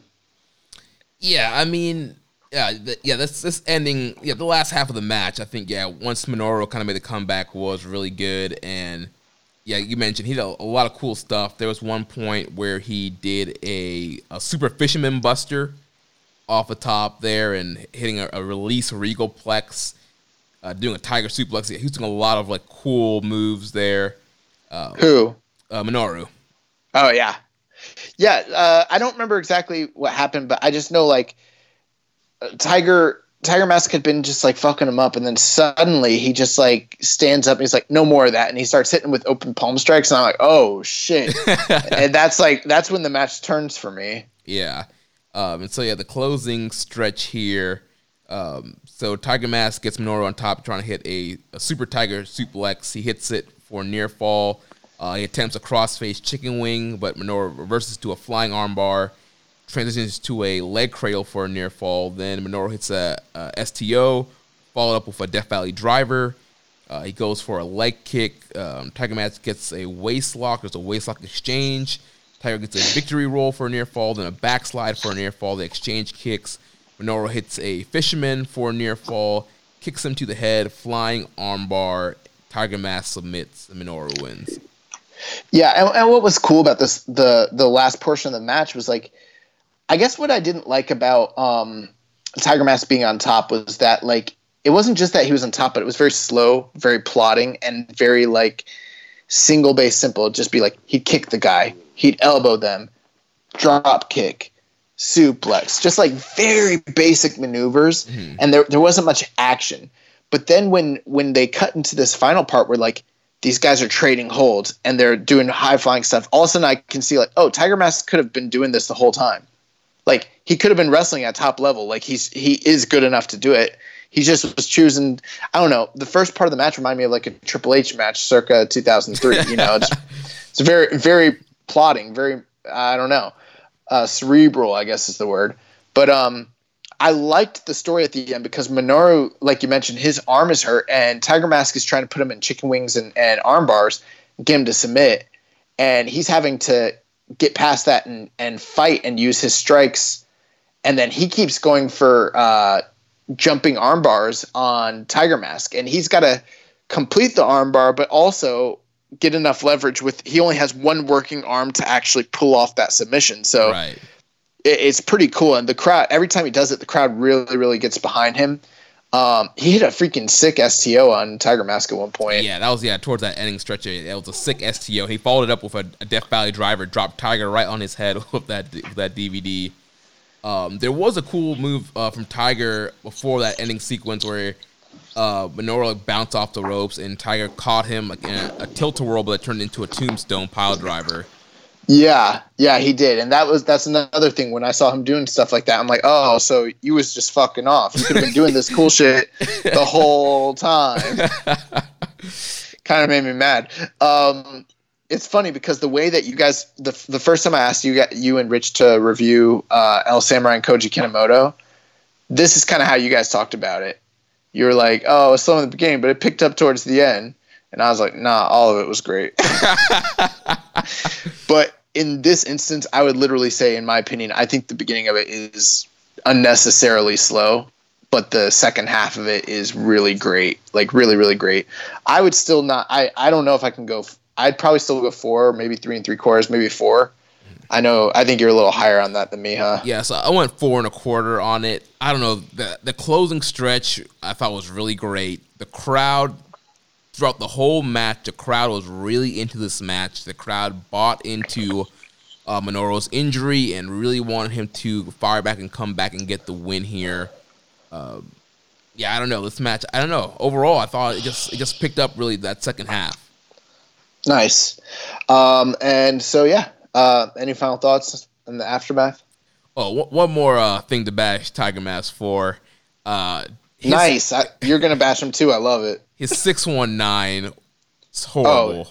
Yeah. Yeah. There were several six one nine attempts in this match, and it's like the slowest six one nine I've ever seen in my life.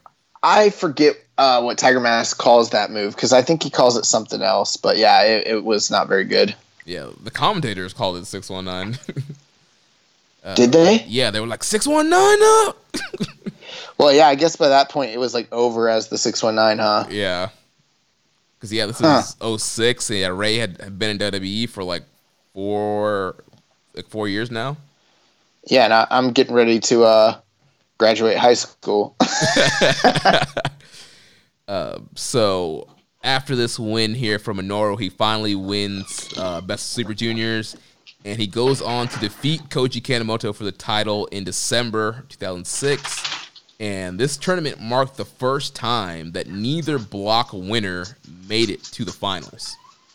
I remember what he calls it. It's the tiger faint kick. Yeah. Yeah. I just want. I, I. I don't know. I just want to remember that. What were you saying about uh, people not going to the finals?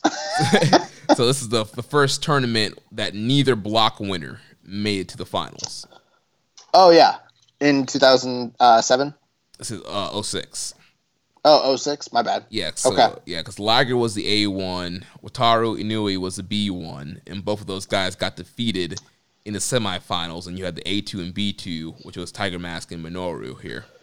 Yeah, and that's interesting. I guess it, it all depends on the philosophy of the booker, you know, because I don't think Gedo would ever really do this anymore. Right. Yeah, I, I hate this whole uh let's put in the B2 and A2, A3, a B3. I'm like, these guys want to block for a reason. Like I, I think it's pretty Right. simple. You win a block, you go to the finals. It's it's so cut and dry. I don't it's I think it makes it super convoluted when you're trying to add in these playoff matches. It's like I won the block. Why do I need to win another match to get to the finals? That is true, but then think about the reverse of it. You're fi- when you're looking at the dates the way Gedo does it, you can pretty much tell who's going to be in the finals of the uh, tournaments most likely just by looking at the announced dates, because you're already seeing they because they don't do a quote unquote playoff. You know that you know who the top stars are of each block, generally speaking. So if you look at like the final two nights of A block and B block, you're like, oh okay, that's the quote unquote playoff match for the block. You know what I mean? And so I think there are positives and negatives. I agree with what you're saying, but I also think that there's an element of surprise and and you know maybe even a little bit more wiggle room for the booker to maybe do it this way. Right. What I love about the way they do it now is that it's undisputed. The guy that wins wins, and there's no if and or buts about it. You know, whereas with this, there's a little bit more, uh, uh, you know, some guess some guesswork with it. Uh, so I think there's positives and negatives, honestly. Yeah. And once again, no observer notes available for this. So that takes us now to 2007 with another 14 man two block tournament, this time held from June 1st to June 17th. On June 7th, it was announced that Prince Devitt would be forced to withdraw from the tournament due to an injury, forfeiting all scheduled matches in the process. So, young boy, tell us all the participants in this year's tournament. Yep. So in 2007, we had in the A block uh, Prince Devitt, Yujiro, Taichi Ishikari, Jushin Thunder Liger, Tiger Mask 4, Milano Collection AT, and Wataru Inui. In the B block, we had Tetsuya Naito, El Samurai, BB Hulk, Gato, Koji Kanemoto, Minoru, and Ryusuke Taguchi. So, you know, starting to see some uh, more familiar names here. Yeah, and uh, once again, we're uh, still have the A1, A2, B1, B2 format for the semifinals. So the A1 we had Wataru Inui taking on the B2 Minoru Tanaka. Then the B1 was Ryusuke Taguchi taking on the A2 Milano Collection AT, and which some of you guys might know, uh, hear that name familiar. That's the one of the current Japanese ring announcers, a guy who's a, a big mark for LIJ and Evil in SANADA.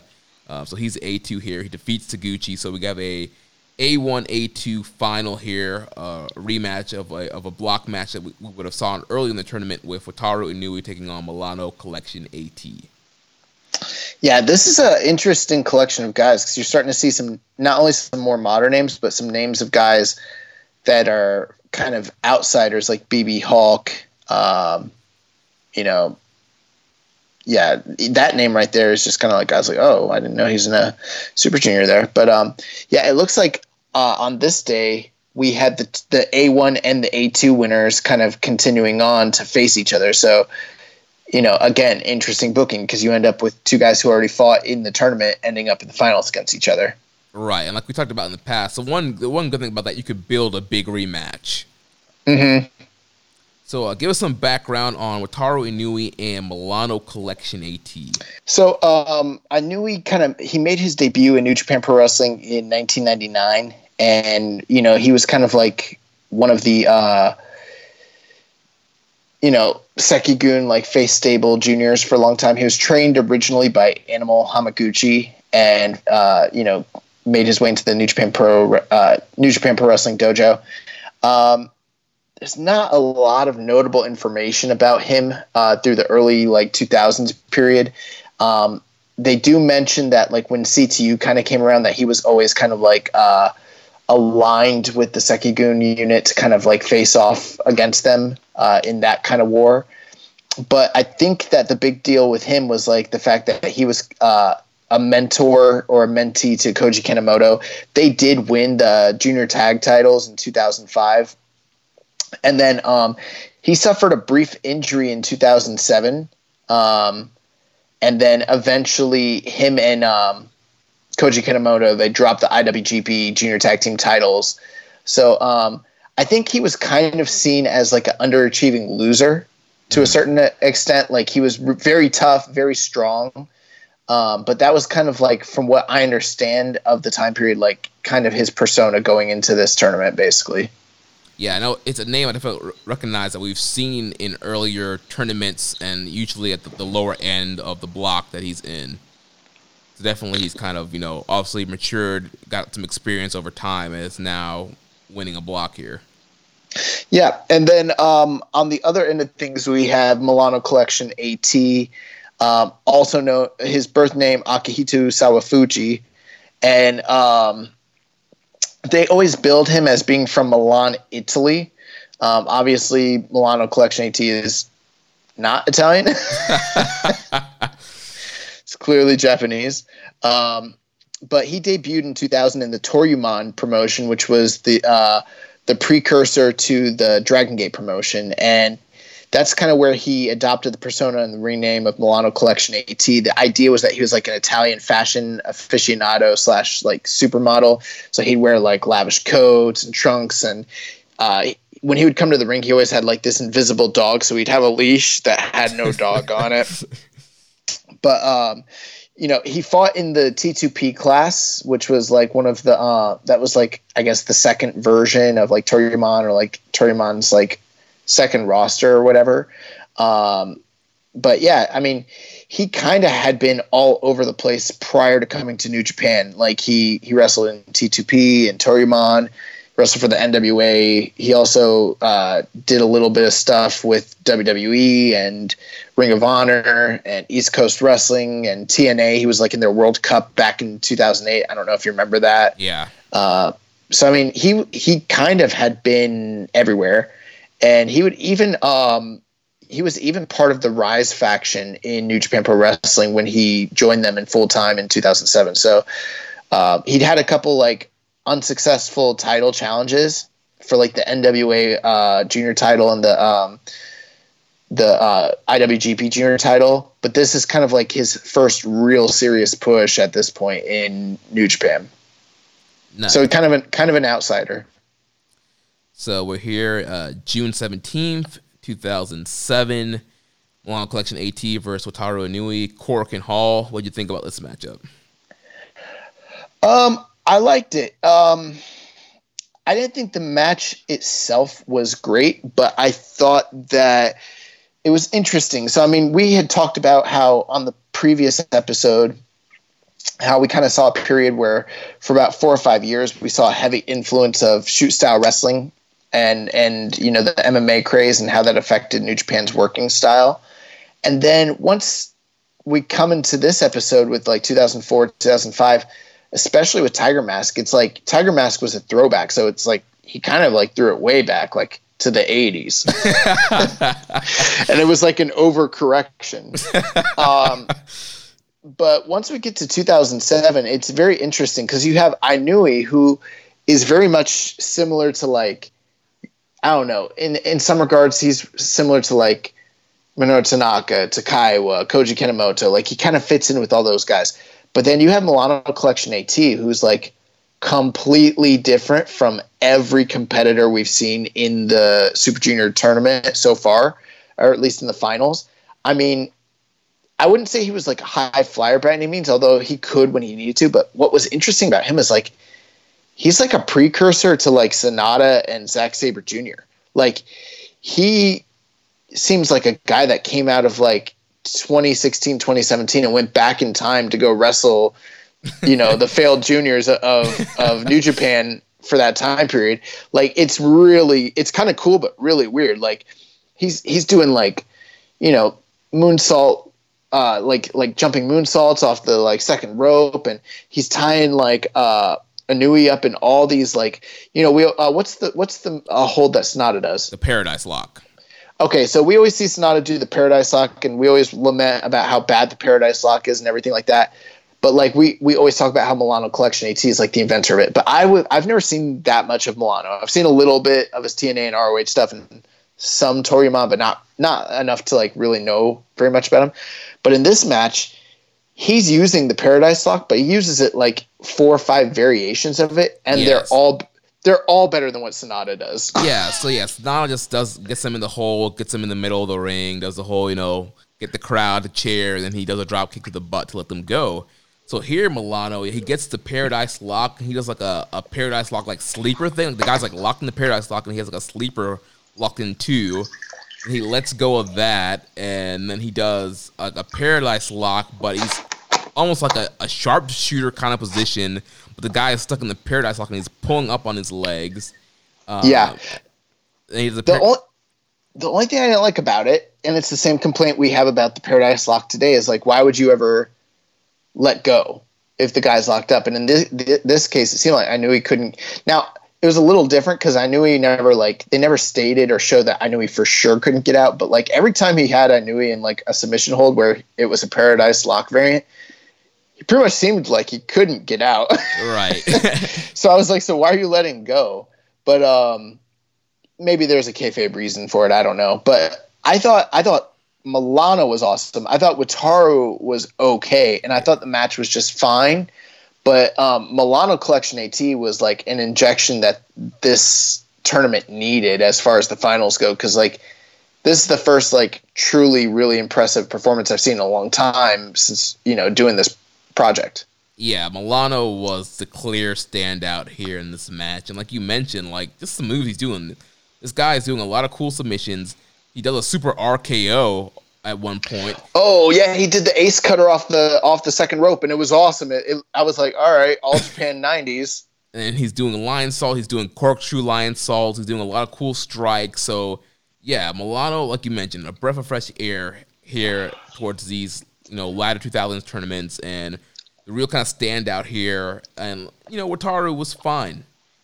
Wataru Wataru was serviceable. You know, he's Yeah. doing, you know, lariats, big kicks, you know, uh, German suplexes, and that all sounds fine and good because those are things we like. But like, there's a way to do it to where like it's uh, where it's meaningful and impactful, and it, it wasn't really that. Like, you know, he was kind of there. Um, to tell you the truth, I don't even know. I'm not even really sure what the story of this match was because again, this this match was kind of a little bit all over the place. To me, the the ma- the story of the match was Milano Collection AT fucking rules. yeah, That's what the story of the match was to me. Uh, also, he hit like the first super kick that I think we've seen at a in the entire like the whole time we've been doing this since Right. like '88. he had like, Like, three he- super kicks. Yeah, and they were they were clean, and I was like, oh shit. He also hit a, a sick kick at one point, a Roddy Strong move.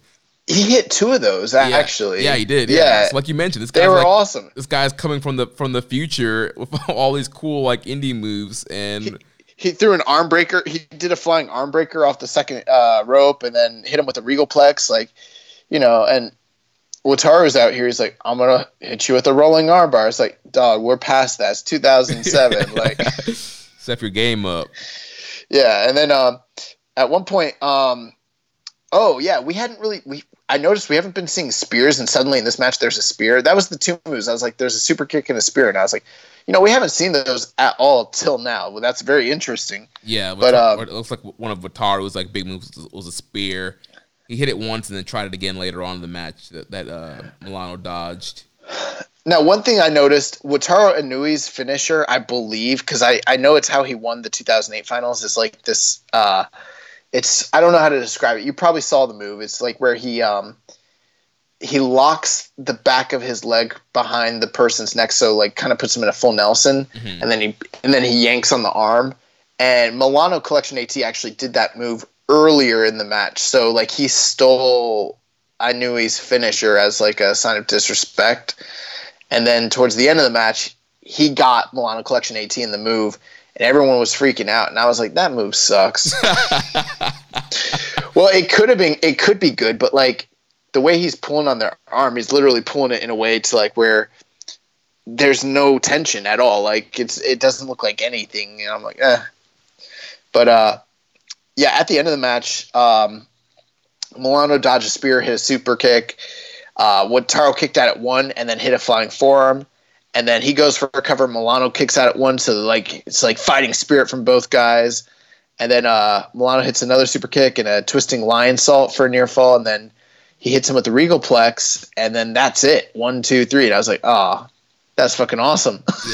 yeah, and uh, Milano's regal plex is a little bit different. Like he, he had it was almost like a pump handle regal plex. He had the arm like trapped in, bet- uh, Wataru's arm trapped in with like his lock there. So it's kind of weird, but I liked it. he did a lot of variants where people's arms or legs were locked, uh, and I noticed that too. I thought that was cool. I, I got to see. This makes me want to watch more like Toryumon and see more of Milano Collection AT from his prime because I was like, yeah, he fucking rules. Like, Yeah, he was awesome. So yeah, Milano wins here. Uh, overall, I went three point seven five on this match. Uh, that's yeah. I mean, I don't know. I I didn't love the match. I I wouldn't even give it a high recommend, but three point seven five is probably fine. But I I really like Milano Collection AT. yeah, Milano was yeah, the star of the show here. And so he would go on to become the first wrestler since Koshinaka to win the tournament on his first try, but he would fail to capture the junior heavyweight championship. Mm. That breaks my heart. so uh, let's go to the final match uh, that we'll be reviewing for this uh, episode. It is the Best of the Super Juniors Finals 2009. Yes, so 2009, we have another 14 man block here. Tournaments being held from May 30th to June 14th. Young boy, run down the participants here. So we had Black Tiger 5. That's Tomohiro Ishii. No, I'm just playing. It's not. I think it's Ishizawa. I think is his name. I forget who it was. Uh, we had Black Tiger 5, Tiger Mask 4, Milano Collection AT, Jado, Akira, Atsushi Aoki, and Prince Devitt, rounding out the A block. And in B block, we have Yamato, Taichi, Tsuyoshi Kikuchi, Ryusuke Taguchi, Jushin Thunder Liger, Kota Ibushi, and Koji Kanemoto. Uh, it also is worth mentioning that the 2008 uh, finals were won by Inui. Gotcha. So he eventually got his uh, big win there. Yeah, I don't remember who he wrestled in the 2008 Super Junior finals, but he wins that one. So here, once again, 2009, we're still using the A1 versus B2, B1 versus A2 semifinals format. So the winner of the A block was Prince Devitt, so he's taking on the runner-up of the B block, Kota Ibushi. Then the winner of the B block was Koji Kanemoto. He's taking on the runner-up of the A block, Atsushi Aoki. And so, Ko- Koji Kanemoto lost in the finals of 2008 to Wataru Inui. gotcha. Has anyone ever been in more Super Junior finals than Koji Kanemoto? I think he, he's probably the most. Like this guy's been in so many Super Junior finals. and, and it's another final for him right here because he defeats Aoki in the semifinals, and then Devitt defeats Kota Ibushi. So our finals, we got the A1 and the B1 winners here. So Prince Devitt is taking Also, on. l- look at this. Uh, Koji Kanemoto beat Aoki in six minutes and 27 seconds by stoppage. So I don't even know what that means exactly, what he hit him with, but yeah. Uh, and that's the same Atsushi Aoki that uh, passed away this past year from All Japan. Gotcha.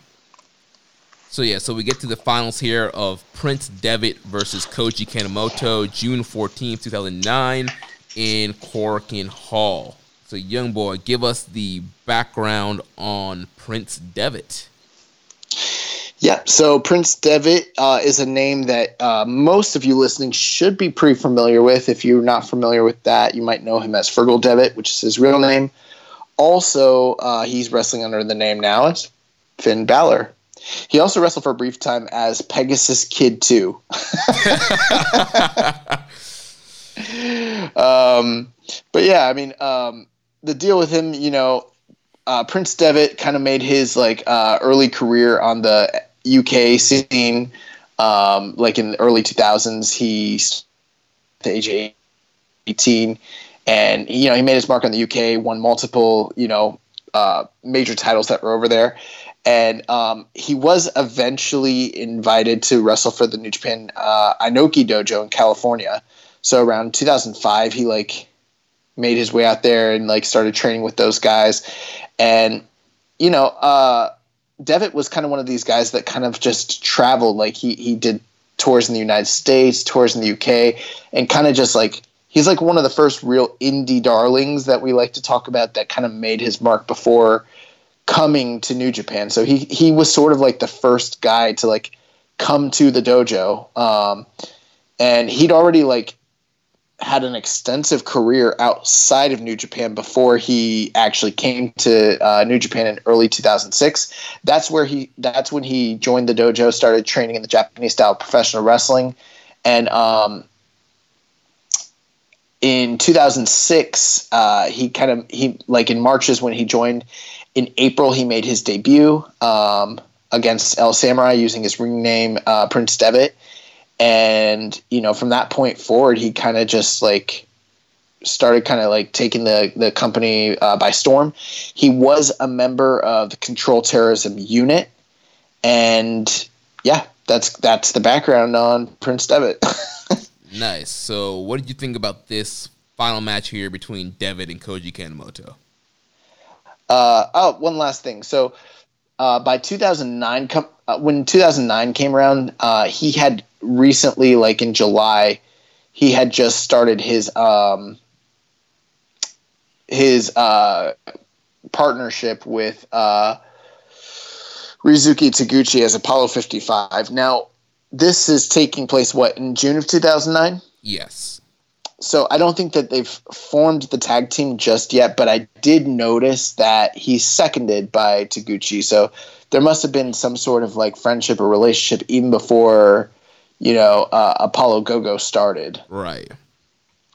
Um, I think this match is very interesting because by the time we get to 2009, you know, we've got Koji Kanemoto, who's a former two time winner of the tournament, multiple time IWGP champion, and multiple time, um, you know, competitor of Super Junior finals. There's probably no one else who has as much experience in the finals as he does.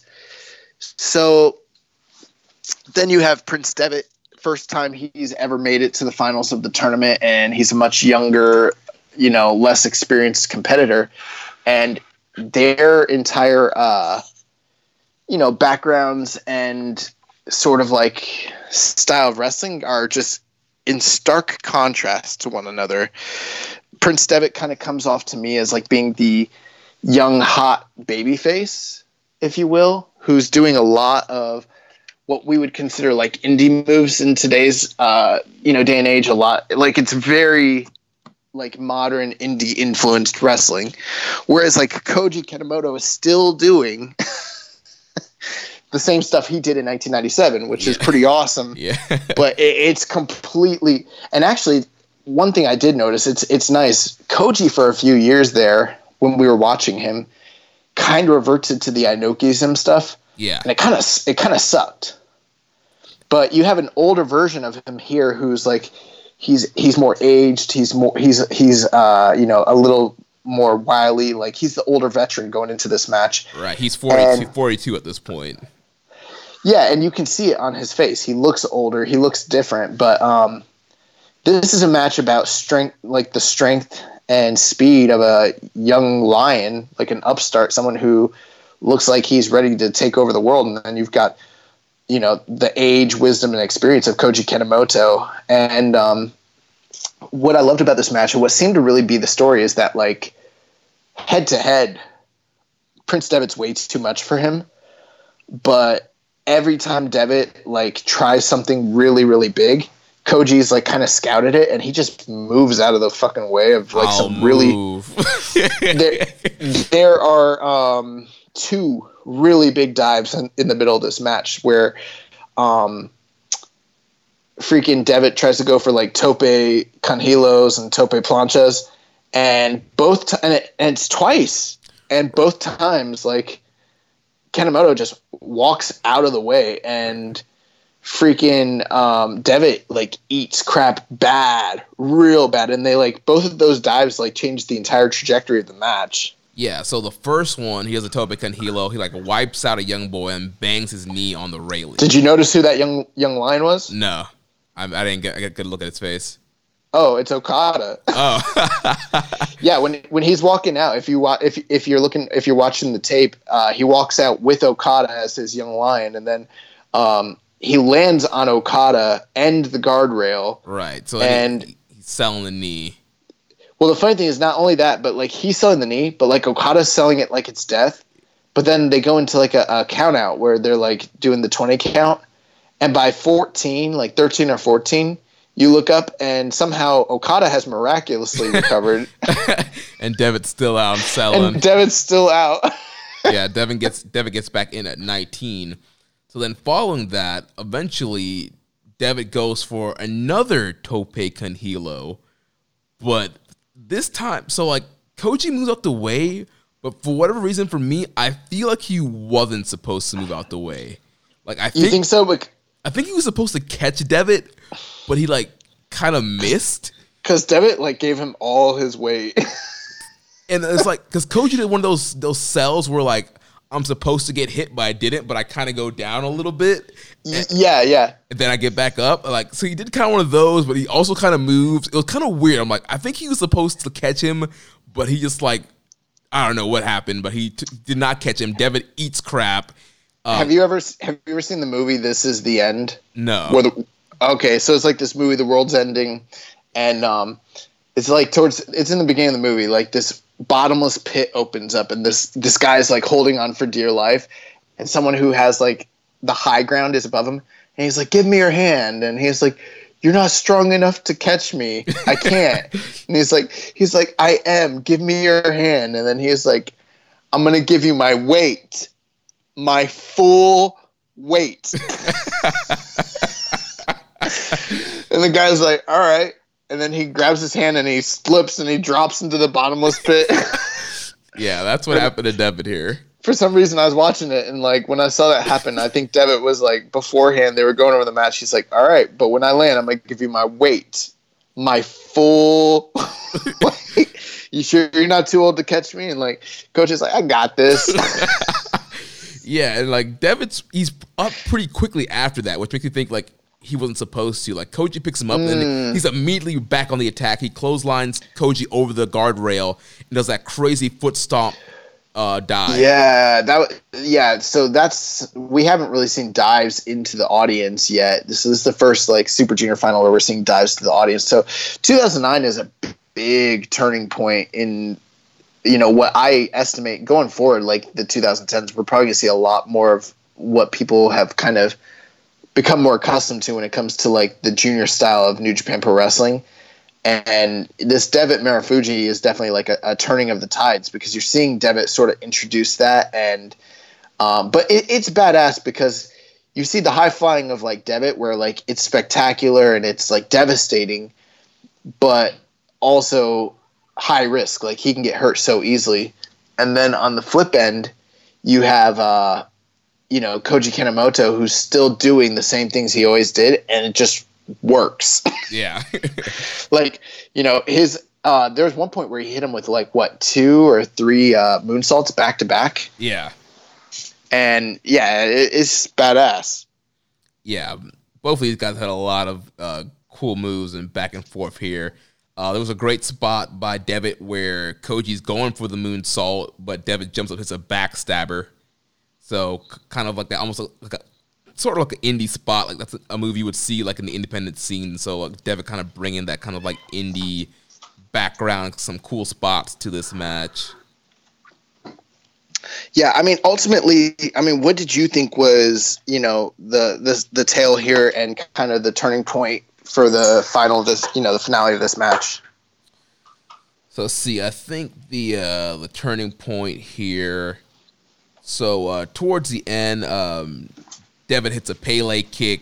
Koji, uh, he gets Koji on top, and he, hits a superplex, and then he hits the fireman gut, gut buster. Then Koji reverses to an ankle lock. Devitt reverses to a cradle. Uh, both men exchange cradles.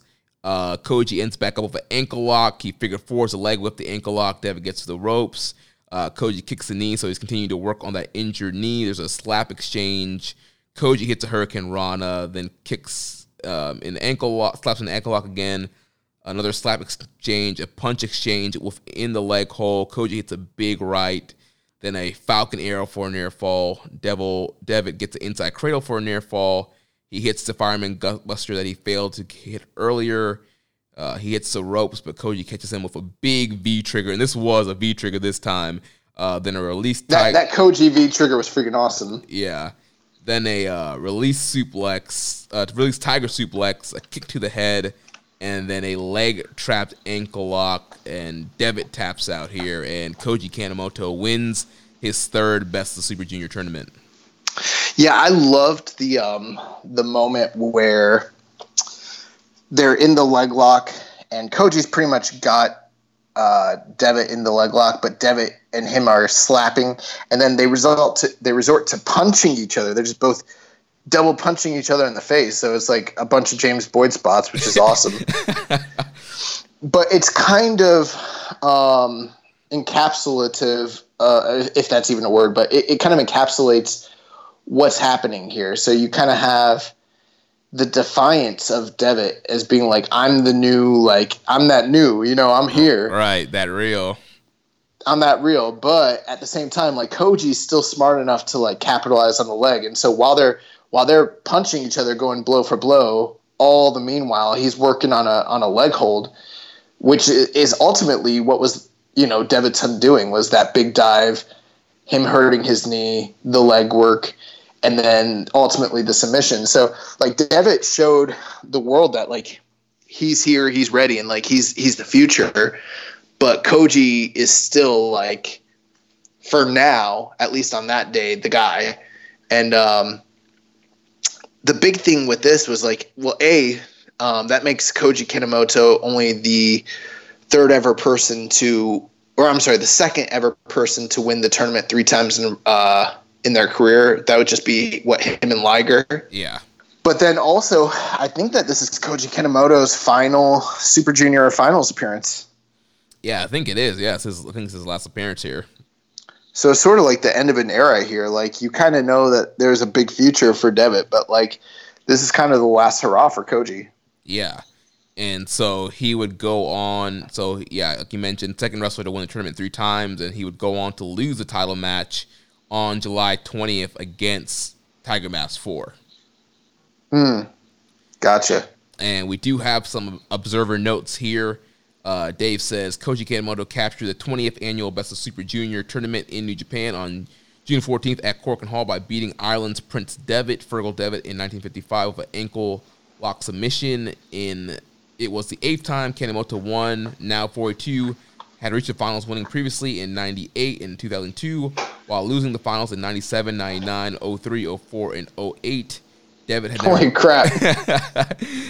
Devitt had never been in the finals previously. The show drew a, a sellout 2005 fans. It was the usual parody style tournament booking with eight of the 14 wrestlers still alive going into the final night of the round robin tournament on June 13 in Kyoto.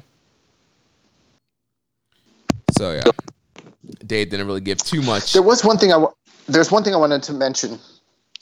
So um, even though I thought the match was pretty okay, like it was good. It, w- it wasn't bad. It was good. It was entertaining, but I wouldn't call it great. The one deflating thing was I did not like the finish.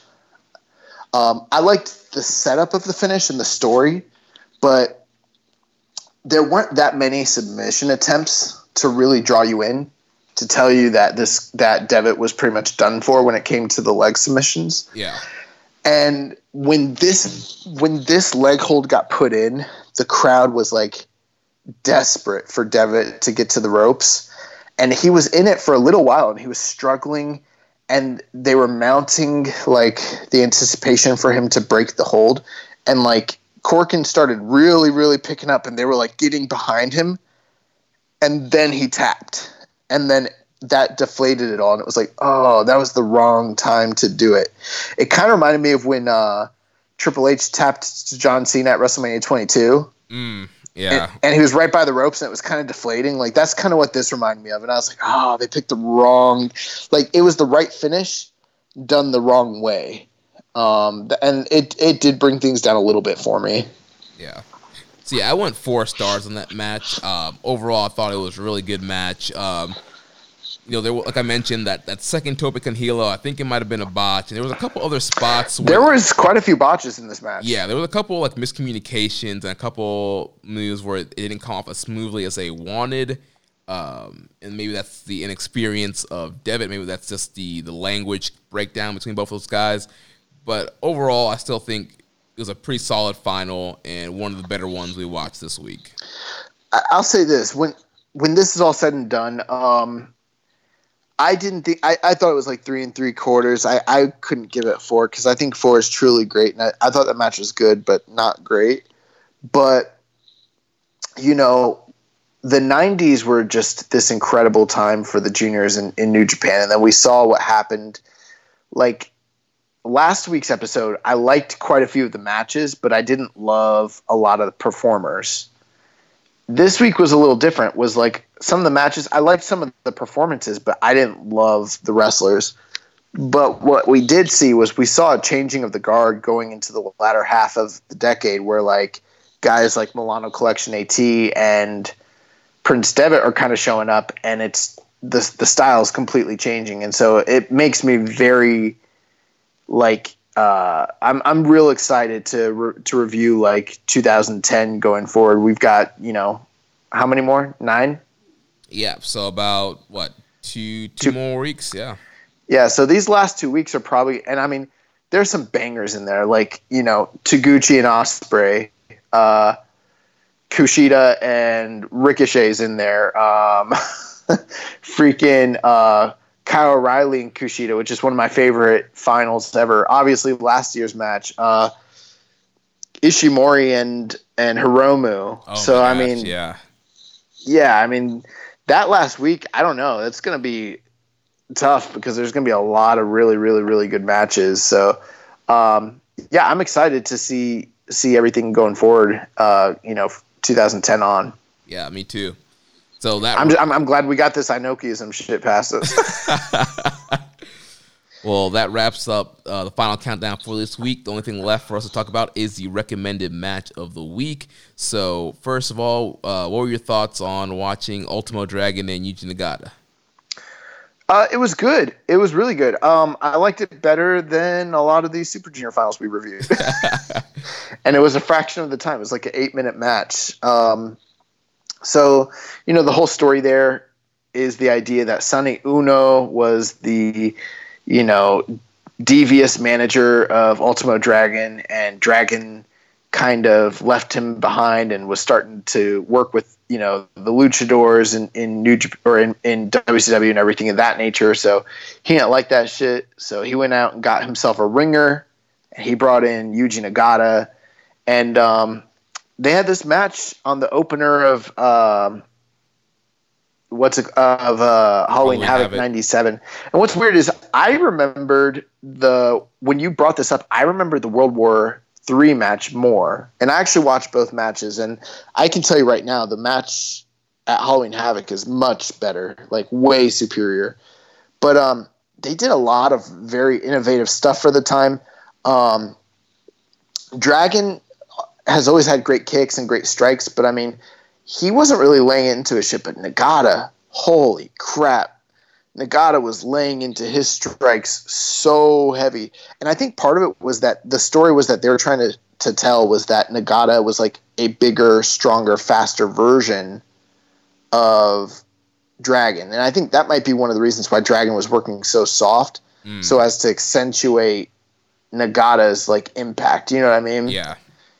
And um, but they had a really great wrestling match uh, back and forth, and then um, there was some stuff that Dragon did that like I forgot that he used to do like that seated spinning Frankensteiner off the top rope, Oh yeah, that was dope. and I remember um, when you play WCW NWO Revenge, they have this really cool opening segment, and I always remember him doing that, and come to find out it's Nagata that he does it too. So they're literally like it, it's uh, a reference to the um, Halloween Havoc '97 match when they did that. But um, ultimately, the commentary on the match was really good, especially Mike Tenay. Mike yes, Tenay is bringing Mike up like Tenay was killing it. he, he he's doing really really well, and he, he keeps bringing up like the the uh, the J Crown and you know everything, the history of the guys in Japan and what this all means going forward, and uh, yeah, it's really it, he he kind of adds a lot of uh, depth to the match where it's just kind of a pay per view opener. Like it, it's a throwaway match to someone like Bischoff, I'm guessing. Yeah. But um, they gave him like eight, nine minutes, and they went out there and had a great match. And one thing that Mike Tenay did was he started mentioning that um, Dragon had bone spurs in his elbow that had been bothering him, and they played that up into the story of the match. And as the match continued on, like his el- his arm got real bad, and then you realize like Nagata was targeting the arm the whole time. And at the end of the match, um, Nagata is going to, or I'm sorry, Dragon is pretty much about to win, and he goes to put him in the in the Dragon sleeper, and Nagata slips out of it and drops him, puts him in the Nagata lock, and Ultimo like taps, and it's clean. Like he beats he beat that man fucking clean as hell, Yeah. and uh, yeah, it was really great. Um, I I would have gone like almost I like it's it's four star action in an eight minute match. I think three and three quarters is probably a fair Yeah, think that's- accurate rating That's where I was at like three seven five on it. Yeah. but it's an eight minute match. You know, so there's Right. levels to this shit. It's like it's a really great eight minute match. You know what I mean? Right. Like if they if they had more time to do a lot more, well, I'll take that back because I watched the match where they gave him a lot more time on the next pay per view and it sucked. it, it was not nearly as good. In fact, in, in many instances, it was kind of the same match. But uh, yeah, I big recommendation. I, I like that match a lot. All right. So what's the recommended match for this week? Well, since it is Dontaku, and since we uh, won't be getting Dontaku this year, I thought we would go back into the history books and give you the match that started it all. So, uh, my recommended match of the week is a dream match champion versus champion, the immortal Hulk Hogan versus the Great Muta the WWF champion versus the IWGP champion at the Fukuoka Dome in 1993.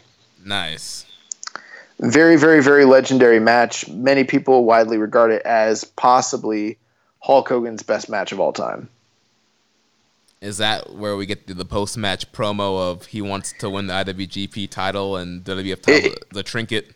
Yeah, he tells him he's like, I've won the WWF title five times. This is easy. I want the title. this is a stepping stone. It's a trinket on a tree. I want the IWGP IWGP. title. There's also another promo he cut before the show, and he's like, I in Japan, I want to fight all the best wrestlers. Inoki, Chono, everybody. he doesn't know anyone else's names.